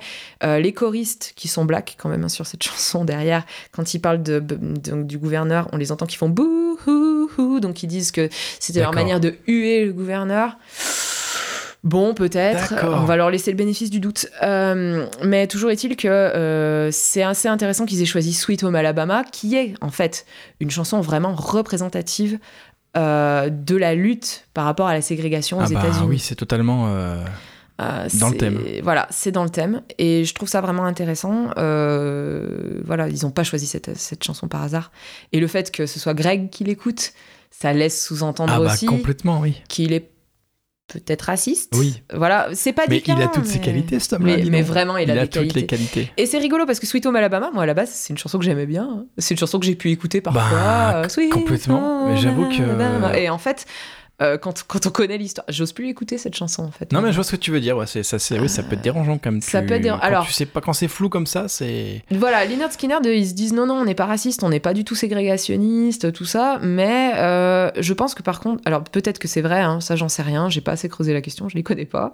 Euh, mais je sais par contre une chose, c'est qu'il y a encore des gens, il y a encore le Ku Klux Klan qui existe malheureusement. Il y a encore, il y a encore des gens, il y a, des, il y a des, voilà, des c'est les gens qui sont pour la suprématie, soi-disant pour la suprématie de la race blanche. Hein. Oui, la race blanche. Euh, voilà. Moi, je connais la race humaine. Je, voilà, je vais faire des trucs basiques, mais ouais. Donc voilà, mais ce qu'ils appellent des white supremacistes, hein, en fait. Euh, voilà. Euh, et donc, ces gens-là, il y en a encore pas mal, malheureusement, dans le mhm. sud des États-Unis. Et je sais que cette chanson, est une chanson qu'ils ah apprécient. Donc euh, après, euh, voilà, je, je, trouve intéressant qu'ils aient choisi cette chanson-là. Si les artistes proclament qu'ils ne le sont pas, j'ai tendance à dire qu'il faudrait les croire et pas penser à leur place. Maintenant, effectivement, si pour autant, ils font des trucs qui sont borderline et à un moment donné, il faut se poser la question. Bah, c'est-à-dire, voilà. Alors, ce drapeau, le, drapeau des États confédérés en soi, comme je ah disais, c'est pas un drapeau qui, défend la ségrégation, mais, euh, de par son histoire, euh, il y a quand même euh, un peu des, questions qu'on peut se poser. Qu'on peut se poser. c'est toujours bien de se poser des questions, ouais. Exactement. Et je trouve que c'est, je trouve ça super, que c'est un pied de nez vachement intéressant, le fait qu'Eminem improvise là-dessus. Ah bah, je comprends mieux. Avec son pote Black. Je comprends mieux. ah bah oui, c'est clairement. Je trouve ça, génial, en fait. C'est un pied de nez, quoi. Oui. Euh, ah bah, c'est totalement euh, dans le thème du film et ça fait encore plus sens que eux deux se mettent à chanter là-dessus. Euh, et c'est un sous-texte que moi j'avais, euh, à côté duquel j'étais complètement passé la première fois. Et là, quand j'ai entendu Sweet Home Alabama, j'ai dit, ouh, mais c'est bon ça en fait. Eh ben, c'est super que tu te sois penché parce que pour le coup, je plaide coupable, mais je ne m'y suis pas penché en fait. Euh, je me suis bah, plus axé sur la relation des, des de, de, Future et, euh, bah, et Jimmy dans cette scène-là. Comme je connais bien le répertoire de Neil Young, en fait, c'était une histoire que je connaissais quoi. Et c'est pour ça que là, ça a fait tilt quand je l'ai entendu. Ah bah honnêtement, sinon, je serais pas allé creuser. Oui. mais c'est parce que je, voilà, j'avais eu vent de cette histoire avec Neil Young. D'accord, très bien. Du coup, je me suis dit, tiens, c'est intéressant. Ok. Voilà. Et puis, euh, alors, j'aimerais bien revenir aussi sur l'idée de, de, des traductions euh, de la VF. Ah oui, euh, fais-moi, fais-moi, fais-moi rêver. bon, alors donc voilà, pour ceux qui ne le savent pas, moi j'ai été traductrice pendant quelques années. donc bon, la traduction c'est quelque chose qui m'a toujours beaucoup intéressée. et ici, mais je, je bénis la société de traduction et, les, et bon, le la société qui était en charge hein, de, voilà, de, de, de, la, de, faire sortir ce film à l'étranger mais merci de ne pas avoir doublé les raps. Oui, on est d'accord. Je voulais te demander parce que je ne me suis pas réinfligé la VF. Euh, non, heureusement ils les, ont laissés. En VO. Ils les ont laissés. Alors de la, VF, la version que moi j'ai vue en tout cas, hein, euh, c'est ça. Les raps sont en VO. Au ciné, je me rappelle, ça nous choquait qu'on passe de la voix de Jimmy en français en anglais. Ah mais il a pas la même voix. Ah bah non. Bah sûr. bon. c'est sûr, c'est sûr. Et puis vraiment pas là pour le coup. Euh, alors. Ah, non. Traduire, c'est trahir. Hein. C'est pas moi qui l'ai dit, hein, euh, voilà, mais c'est sûr. Traduire, c'est trahir. Traduire, c'est trahir. On a beau faire la meilleure traduction qui soit, à un moment ou à un autre, on va trahir. Euh, il y a des choses qu'on va, qui vont devoir passer à la trappe. Et alors, notamment sur euh, quelque chose d'aussi pointu euh, que des rimes, euh, du rap, des poésies ou des choses comme ça. donc déjà, en règle générale, ce qui est très compliqué quand on va faire la traduction d'un film, il y a la synchronisation labiale. C'est-à-dire la, synchronisation labiale, quand on fait du doublage, c'est donner l'impression que c'est bien la personne qui parle. Donc quand la personne, quand la bouche de la personne fait un O, on va pas y mettre un E parce, que, ça va faire bizarre. C'est dingue quand on se met à y penser un peu, en fait, de dire que la VF, déjà, comme tu dis, en fait, c'est on traduit une langue dans une autre, mais il faut réussir qu'à l'image, euh, les lèvres Exercice qui est particulièrement périlleux vers le français parce que l'anglais est beaucoup plus synthétique. Donc, ce qu'en anglais, vous, avez vous allez réussir parfois à dire en trois mots, en français, il va vous falloir quatre périphrases. Euh, donc, euh, Exactement. non, mais j'exagère à peine. Ah non, non, c'est ça. Mais c'est vraiment ça. C'est-à-dire que ce qui est compliqué là-dedans, c'est qu'il va falloir que la bouche du personnage donne l'impression que c'est lui qui parle. Donc il va falloir choisir à peu près les bonnes syllabes et tout ça. Il va falloir arriver à être assez synthétique euh, pour euh, quand même retranscrire l'idée voilà, ce que le personnage était quand même en train de dire, euh, mais arriver à faire en sorte que voilà qu'on ait l'impression que ce soit lui qui parle. Euh, et ici, pour doubler les batailles, non seulement il y aurait eu la, synchronisation labiale, mais il aurait fallu respecter les rimes, il aurait fallu respecter à peu près le sens de ce qu'ils disent, et donc forcément, il y aurait eu quelque chose qui passe à la trappe. Si ça vous intéresse, euh, je vous incite vraiment à lire dire presque la même chose de Umberto Eco, qui est quand même un grand maître dans le domaine, hein, qui était érudit. Euh, et le nom de la rose, il a écrit. Oui, tout à fait. Euh, donc il a écrit beaucoup de romans et justement il dissèque un peu les traductions de ses romans, mais pas que dans ce livre, Dire presque la même chose, qui ah, est un livre sur la traduction, qui est vraiment euh, fantastique. Donc, euh, bon, si la traduction vous intéresse, lisez-le. Et lui, il l'explique très bien hein, par rapport à comment garder. Lui, il parle de, traduction de poésie. Donc là, pour le coup, il n'y avait pas de synchro labial euh, qui, venait là-dedans. Mais il disait qu'en fait, en poésie, vous avez la musique, la musicalité. Donc, pourquoi vous allez choisir tel, tel son plutôt qu'un autre? Donc, qu'est-ce qu'on qu'est-ce qu'on va choisir de faire en fait? Est-ce qu'on va respecter la musicalité, garder à peu près les mêmes sons, mais du coup sacrifier le sens? Mhm. Est-ce qu'on va plutôt garder le sens, mais du coup sacrifier un petit peu de musicalité, sacrifier ces sons-là qui avaient été choisis par l'auteur à la base? Euh, C'est toujours très intéressant de, voilà, de, voir un petit peu comment. Et donc là, hum, en fait, depuis le début des années 90 environ, on double plus les chansons. Euh, parce que je me souviens avoir vu My Fair Lady en fait euh, j'ai fait une époque comédie musicale quand j'avais à peu près 16-17 ans mhm. et je me souviens d'avoir vu d'être toute contente de voir que My Fair Lady passait à la télé avec Audrey Hepburn euh, et, avoir été complètement dépité quand je me suis rendu compte qu'ils avaient doublé même les chansons et que c'était juste intordable, c'était atroce. Je mais pas l'intérêt, enfin. Et ben c'est ça. Mais à l'époque, on doublait tout en fait. Hein. Euh, donc euh, c'est une bonne chose que là, bon, à cette époque-là, ils se sont rendus compte que c'était une, mm. une, erreur. Et donc je suis tombée sur un article publié pour l'université d'Helsinki qui compare les traductions des battles de 8 Mile en russe, en finnois et en français. Euh, voilà. Ah ouais, t'as creusé le truc, dis donc. Excellent. Voilà, je suis, je suis tombée là-dessus. J'ai trouvé que l'article était très intéressant. Donc, si jamais ça vous intéresse, euh, voilà, je pense que si vous tapez euh, voilà, Université d'Helsinki, Battle 8 Mile, oui, vont pas trouver d'autres trucs. Vous devriez trouver. et donc, il disait qu'il y avait cinq caractéristiques spécifiques au type de texte qui semble avoir causé des problèmes de traduction sur 8 Mile, qui sont les rimes, les jeux de mots oui, parce, qu'il y a beaucoup de jeux de mots ah dans les battles. Les sociolectes, donc en fait les sociolectes, euh, c'est euh, les termes euh, très spécifiques au, bah, à la culture.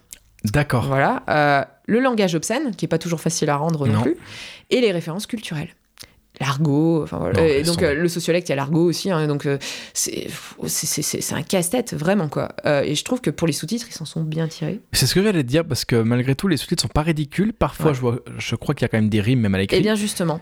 En fait, dans le cas de 8 Mile, le maintien des rimes était un problème de traduction créé par des traducteurs plus ambitieux qui ne. Voilà. Parce qu'initialement, le bureau principal d'United International Pictures, donc qui, qui, voilà, qui gérait la, la diffusion du film à l'étranger, demandait une traduction littérale sans rime, des paroles de rap en fait. donc dans les instructions pour la traduction d'Eight Mile, il disait il est dans l'intention des cinéastes de garder les traductions de paroles littéraires, littérales pardon, restant aussi proches que possible de l'original. Ce film relate la culture du rap à Détroit de manière très précise et par conséquent, les mots originaux, les références historiques, les émotions brutes devaient rester intactes pour que les fans d'Eminem, pour les fans d'Eminem. Bien que le rap soit clairement une forme d'art qui combine l'improvisation, l'usage de structures verbales complexes et l'usage de rimes, l'objectif de la traduction de ce film est de communiquer aussi exactement que possible des mots originaux d'Eminem, plutôt que de tenter de créer des nouvelles rimes de rap, de rap dans chaque langue. Ok. Donc, cependant, les sous-titres en finnois et en français riment systématiquement, alors que les, sous-titres en russe, par contre, ils utilisent euh, des rimes que de temps en temps. Bon. Euh, il semble y avoir eu une contradiction dans l'attitude euh, donc d'United International Pictures envers la traduction des rimes. Les bureaux locaux en France et en Finlande ont préféré les rimes, alors que, euh, voilà quoi, en Russie, pas du tout. Euh, et donc, ils ont réussi à persuader le bureau principal du United International Picture que la, la, priorité devait être donnée aux rimes. Et je trouve que pour le coup, ça a contribué à une bonne qualité en fait des deux versions parce que on s'immerge quand même un peu plus dedans avec les rimes. Oui, surtout quelqu'un qui est pas, euh, bah, qui a aucune notion d'anglais.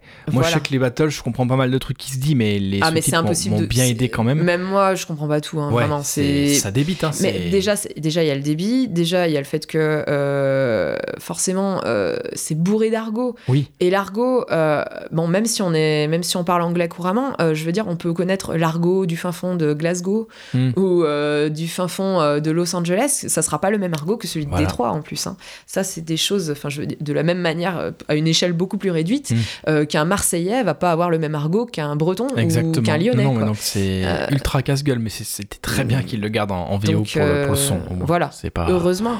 Parce que, en fait, oui, si on, si on va voir Eminem rapper, on veut pas, on veut pas le doublage. Oh, pitié, ouais. Déjà euh... le voir en VF, c'est une torture. Donc, ouais, euh. déjà, c'est dur, ouais, en VF. donc, euh, et, et j'ai trouvé, voilà, je trouvais ça intéressant, euh, mais pour le coup, je, voilà, je, je tire mon chapeau chapeau bas au traducteur. Bah, c'est super intéressant du coup d'avoir ton point de vue de, de d'ancienne traductrice et de, de là-dessus, c'est super intéressant. Ah parce que là, c'est un boulot monstre en fait hein, qu'ils ont fait.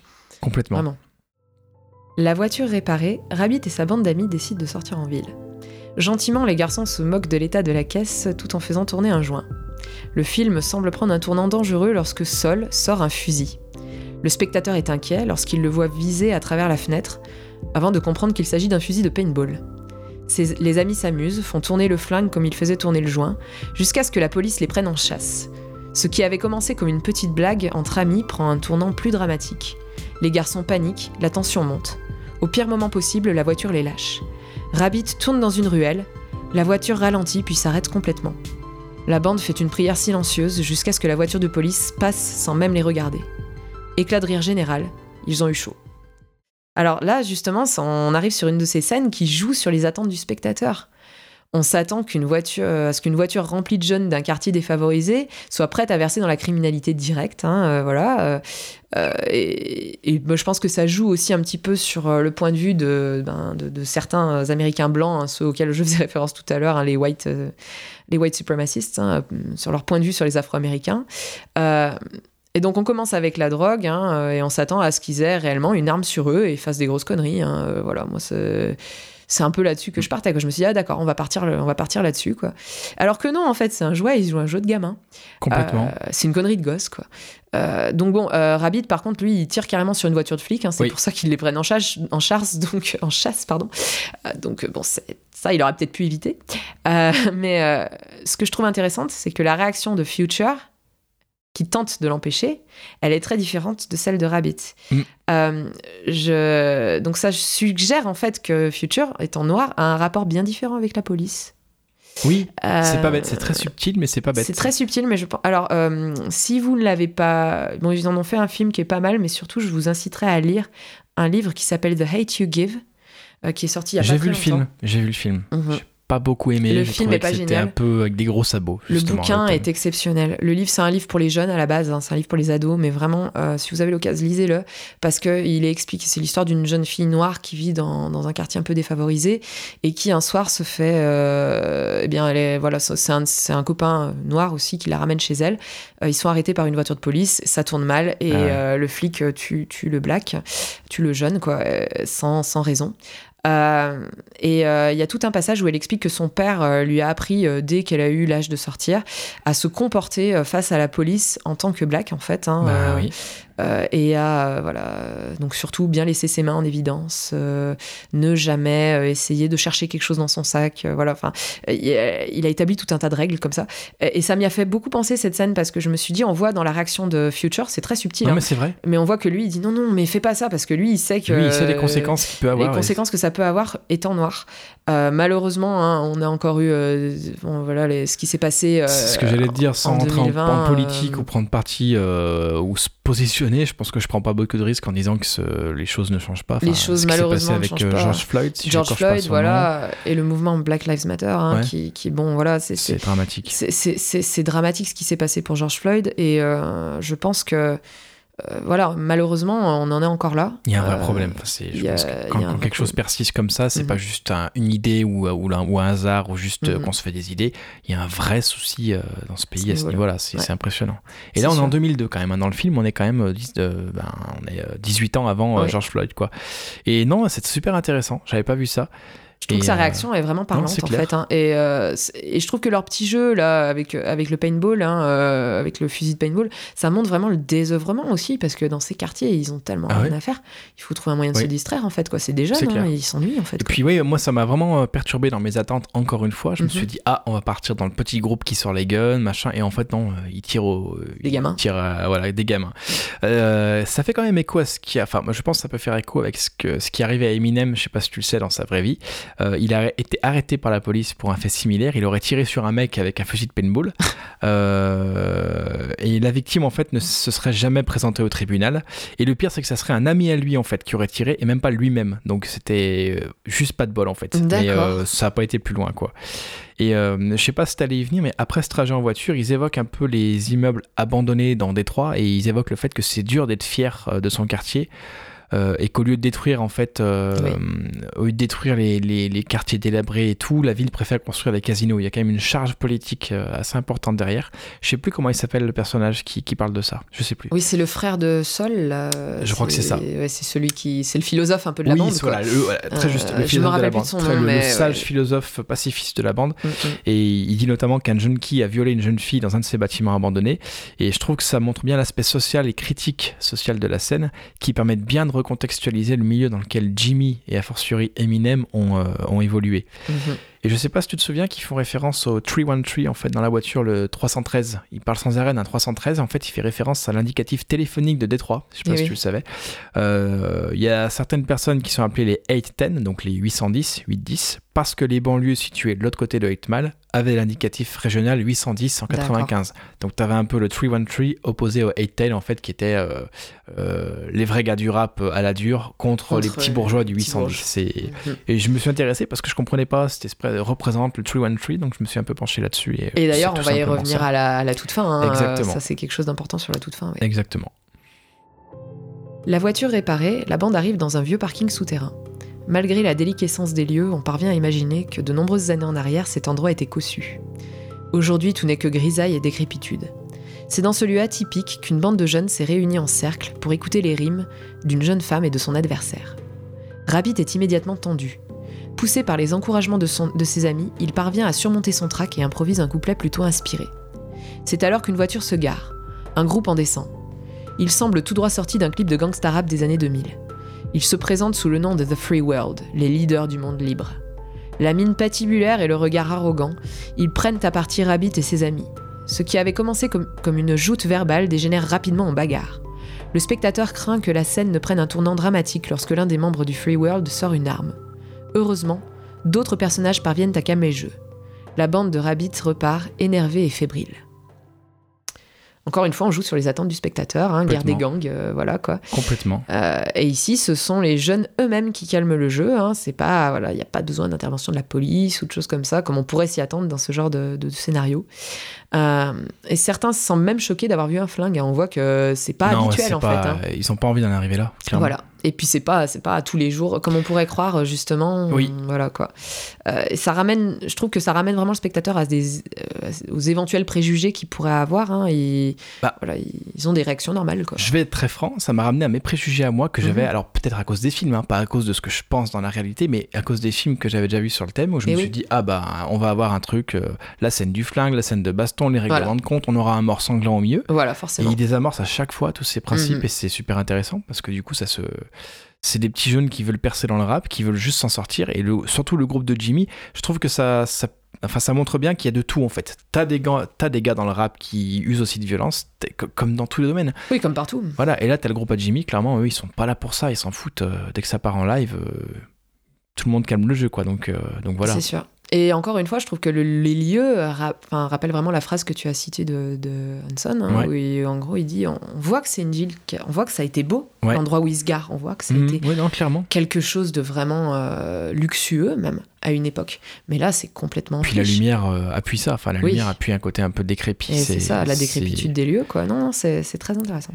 Et donc ouais, c'est Jimmy arrive à se lancer quand même à faire un petit rap, même s'il est littéralement, je me, je me suis noté poussé par Cheddar, je crois, dans la foule pour réussir à littéralement physiquement pousser. Euh, et ce qui est intéressant, bah, c'est toujours cette caméra à l'épaule qui reste tout le temps à hauteur d'homme. Et, euh, et je sais pas si ça te l'a fait, j'ai eu l'impression que dans, dans le film, on, on pouvait jamais avoir d'horizon. En fait, jamais. On restait vrai. ancré au milieu des personnages. Vrai. Euh, Dans la fosse avec horizons- eux, quoi. voilà, les seuls horizons qu'on a, c'est les quartiers délabrés, les immeubles pourris. euh, c'est- assez impressionnant. Et quand Jimmy se lance, je trouve intéressant qu'il soit filmé. Alors ça, c'est mon point de vue, qu'il soit filmé vraiment en contre-plongée, d'en dessous, Mhm. euh, comme si dès qu'il se met à chanter, hop, il passe maître de la situation, il domine le monde qui l'entoure. Euh, et on se rend compte, c'est là qu'on se rend compte que son style est plus riche en termes de vocabulaire et assez humoristique par rapport aux autres. Il est beaucoup moins Oui. dans l'attaque euh, méchante et plus dans la dérision. Il est caustique. Il est caustique. Merci Mhm. de d'améliorer mon vocabulaire. Non, Il fait beaucoup. Non, non, mais c'est vrai. Il vraiment fait- le terme. Il fait je beaucoup de jeux de mots et puis ça montre vraiment l'ambiance du bon enfant du groupe de Future et de Jimmy. Euh, alors que le groupe qui débarque est, est agressif, sort les flingues et méchant gratuitement. Je crois même qu'il y en a un qui, tri- qui traite, euh, je sais plus le, le nom du pote d'Eminem, enfin de Jimmy, il le traite de gros. Euh, enfin, Sol. c'est voilà, sol, c'est dans l'insulte. Ouais, c'est bah, c'est des insultes faciles, quoi. Voilà, et du coup, ça montre un peu la nuance qu'il peut y avoir dans le rap. et Dans, bah, en fait, c'est c'est composé d'êtres humains, donc comme Mhm. tout être humain, t'as des nuances, t'as des, t'as des violents, t'as des gens qui sont pas là pour ça, donc, donc voilà. Et euh, par- pendant la soirée qu'ils qu'ils font, donc t'as Alex qui vient parler à Jimmy. euh, pendant, donc il s'est isolé dehors, Ouais. écouter un peu son casse parce qu'il a, il a aperçu son ex Janine en fait, qui on voit qu'elle est pas du tout enceinte par rapport à ce qu'on pensait savoir. Et euh, et on apprend qu'Alex, du coup, ça creuse un peu le personnage, donc joué par Brittany Murphy, et un peu dans son cas, qu'elle économise pour, pour se barrer. Et en fait, je- j'en viens, je vais te parler un peu du personnage de Alex, que je trouve antipathique, en fait. Et ça m'énerve de penser ça d'elle, parce que je je n'ai pas réussi à m'attacher à elle, je la trouve mal amenée, mal écrite, en fait. Et en fait, je j'ai la sensation, je sais pas, je- que Hanson, il sait pas ce qu'il veut en faire. En dehors de la mettre, comme tu disais, en espèce de love interest du film, Ouais. j'ai l'impression qu'elle est filmée plus sur ses attraits physiques qu'autre chose. Même par le regard de Jimmy, on a des plans sur les jambes ou autres. euh. Ah bah clairement, c'est c'est un peu la pin-up. euh, Ouais, alors c'est film, c'est- hein. pas vulgaire parce que Jimmy fait aucune remarque. Tu vois, là aussi, tu pourrais t'attendre. mais Jimmy fait du rap parce qu'ils disent Ah, elle est bonne, je vais me la faire. euh, non, I want the tout. money, the girls and the gun. Tu vois, limite le truc. ça. Et en fait, non, mais malgré tout, je trouve que. je sais pas, je, je, suis pas vraiment fan de son, Est-ce qu'elle de est- son personnage. Est-ce qu'elle est pas écrite pour être antipathique? Moi, c'est un peu la question que je me Dans pose. quel but c'est ça la question, du coup C'est. Je, je sais pas trop. Je- moi, je pense que hum, il faudrait pas qu'elle soit trop, euh, trop agréable, trop sympa avec lui. Il faudrait pas que ça se passe trop bien, D'accord. parce que euh, Ah, pour qu'elle soit pas un échappatoire pour lui, peut-être Voilà. à part le rap. Voilà, je pense que ce qui est intéressant là dans le film, c'est qu'en fait, lui, sa seule porte de sortie, c'est le Ah, rap en pas- fait. Pas bête. Euh, et que même, même son histoire, enfin si on peut appeler ça une histoire d'amour, mais même Ouais. son histoire Mm. avec, euh, avec cette fille, c'est quelque chose de très décevant, oui. je sais- ouais. rude. Ouais, non, c'est clair. euh, Enfin, non, mais enfin, on y, on y viendra, On y à, la, à la- à la scène de sexe, hein, mais même Ouais. ça, c'est. Euh, C'est cru, quoi. C'est pas. Il y a rien de doux, il y a pas de Mm. douceur dans ce monde, en fait. Moi, Non, je pense que c'est- oui. peut-être pour ça qu'ils Non, mais c'est pas faux que euh, même, les sentiments et même pas leur place et que du coup elle soit Ouais. assez. Non, c'est c'est pas impossible. Euh, après, ouais, ouais c'est vrai qu'elle est, elle est anti. Enfin, après, ça, c'est peut-être un délit de gueule. parce que j'ai jamais tellement apprécié Brittany Murphy. faut dire, même dans mhm. Sin City, euh, je la trouvais pas extra. Enfin. Mhm. Après, c'est une question de point de vue. Mais par contre, c'est intéressant que c'est de dire que c'est l'un des seuls rôles féminins du film. Euh, disons qu'il y a du temps de dialogue à l'écran, en dehors de la mère de Jimmy. De la mère. Euh, elle a d'ailleurs déclaré que c'était très, très amusant pour elle de fréquenter des mecs sur le tournage comme ça. Elle a dit que c'était un, un, peu amusant et fou d'être là au milieu de tous ces barges. et c'était tellement amusant pour elle qu'elle est même restée des fois, quand elle avait fini sa scène, elle est restée pour les voir rapper et tout, parce qu'elle était vraiment à fond dans le truc. Et il y a d'autres comédiennes qui ont été envisagées pour son rôle, euh, dont certaines que j'aurais trouvé excellentes. Il y a Elisa euh, Dushku dans, qui joue dans Banshee. Elle aurait été très bien, je euh, pense. On a Sarah Michelle Gellar. Elle, je ah l'aurais pas vue, je pense qu'on l'aurait trop associée à Buffy, en fait. Encore. On serait attendu à ce qu'elle leur casse la gueule à tous. On a Christina Ricci, donc qu'on connaît tous, ah. notamment pour la famille Adams. et surtout, je sais pas si tu vois qui c'est, Alicia Silverstone. Oui, elle aurait été parfaite. Bad Girl dans Batman et Robin. Voilà. Et, elle, elle aurait été très, très Clueless, ouais. Très juste, très juste. Et bah, elle, Brittany Murphy était dans Clueless d'ailleurs aussi. Hein. Et euh, c'est Taryn Manning, si je, je n'écorche pas son nom, qui devait la jouer avant que finalement euh, le rôle de Janine, en fait, l'ex de Rabbit, lui échoue en fait. Donc finalement, c'est ah, elle qui devait au départ jouer Alex. D'accord. Et oui, ben voilà, ce que tu avais dit, c'est que Brittany Murphy est décédée à l'âge de 32 ans en décembre 2009. Elle aurait été retrouvée morte chez elle. Je vous laisserai aller, si ça vous intéresse, entre guillemets, euh, chercher un peu sur le sujet parce que c'est assez compliqué. Les circonstances de sa mort sont très floues, apparemment. On sait pas trop de quoi elle est morte. C'est très flou. 32 euh, ans. Euh... Pense plutôt une overdose médicamenteuse, mais ils savent pas trop. Voire empoisonnement, apparemment. Ouais, voire empoisonnement, et c'est un peu particulier. C'est assez bizarre. Euh, mais effectivement, Alicia Silverstone aurait été très bien. Ah, moi, je trouve que je voyais pas qui c'était, puis quand on m'a dit Batgirl, je dis ah, je vois très bien qui c'est en fait. C'est dans ce chef-d'œuvre de Michael Schumacher qui est Batman et Robin. qu'on vous recommande d'aller. Ah, qu'on vous recommande grandement si vous vous déprimez et que vous voulez vous marrer, parce que les tétons de Georges Clooney. Ah, et le, zoom en gros plan sur ses fesses, euh, moi je m'en suis toujours pas remis. Ça Et pour ça, vous n'avez même pas besoin d'aller très loin dans le film, c'est dans les crédits. Hein, ah donc c'est au tout début. C'est merveilleux, c'est un chef-d'œuvre. Euh, non, mais oui, effectivement, Alicia Silverstone. Et euh, ouais, toutes celles que tu as citées, mis à part Sarah Michelle Gellar. Non, je pense non, que elle est trop affiliée à Buffy. Enfin, voilà, ouais, puis je pense alors peut-être parce qu'on l'a pas vu dans ce genre de rôle, mais il n'a pas un côté assez, assez sombre, je trouve, euh, Sarah Michelle Gellar pour. Euh, Moi, je pense que tout acteur, si bien exploité, peut révéler plusieurs côtés. Je, je sais pas si tu as pas trop dispersé, mais si tu l'as vu dans le film Southland Tales de David de, Richard Kelly. Non. Euh, elle était vraiment excellente. Où elle jouait, je crois, une, une ex-actrice porno, mais vraiment en caricature d'elle-même ah et tout. Et je m'étais dit, ah, mais en fait, elle, est, elle est super actrice, quoi. Donc, je je pense vraiment qu'elle aurait pu le faire, mais là, non, j'aurais vraiment vu Alicia Silverstone. Euh, oui, ça aurait été très bien. Quelque chose de plus fragile dans le visage, de mhm. plus, je sais pas, peut-être plus banal que, que Brittany Murphy. Après, ça reste mon avis, hein, c'est pas. Mhm. Voilà. On vous invite maintenant à vous rendre sur la seconde partie de notre podcast.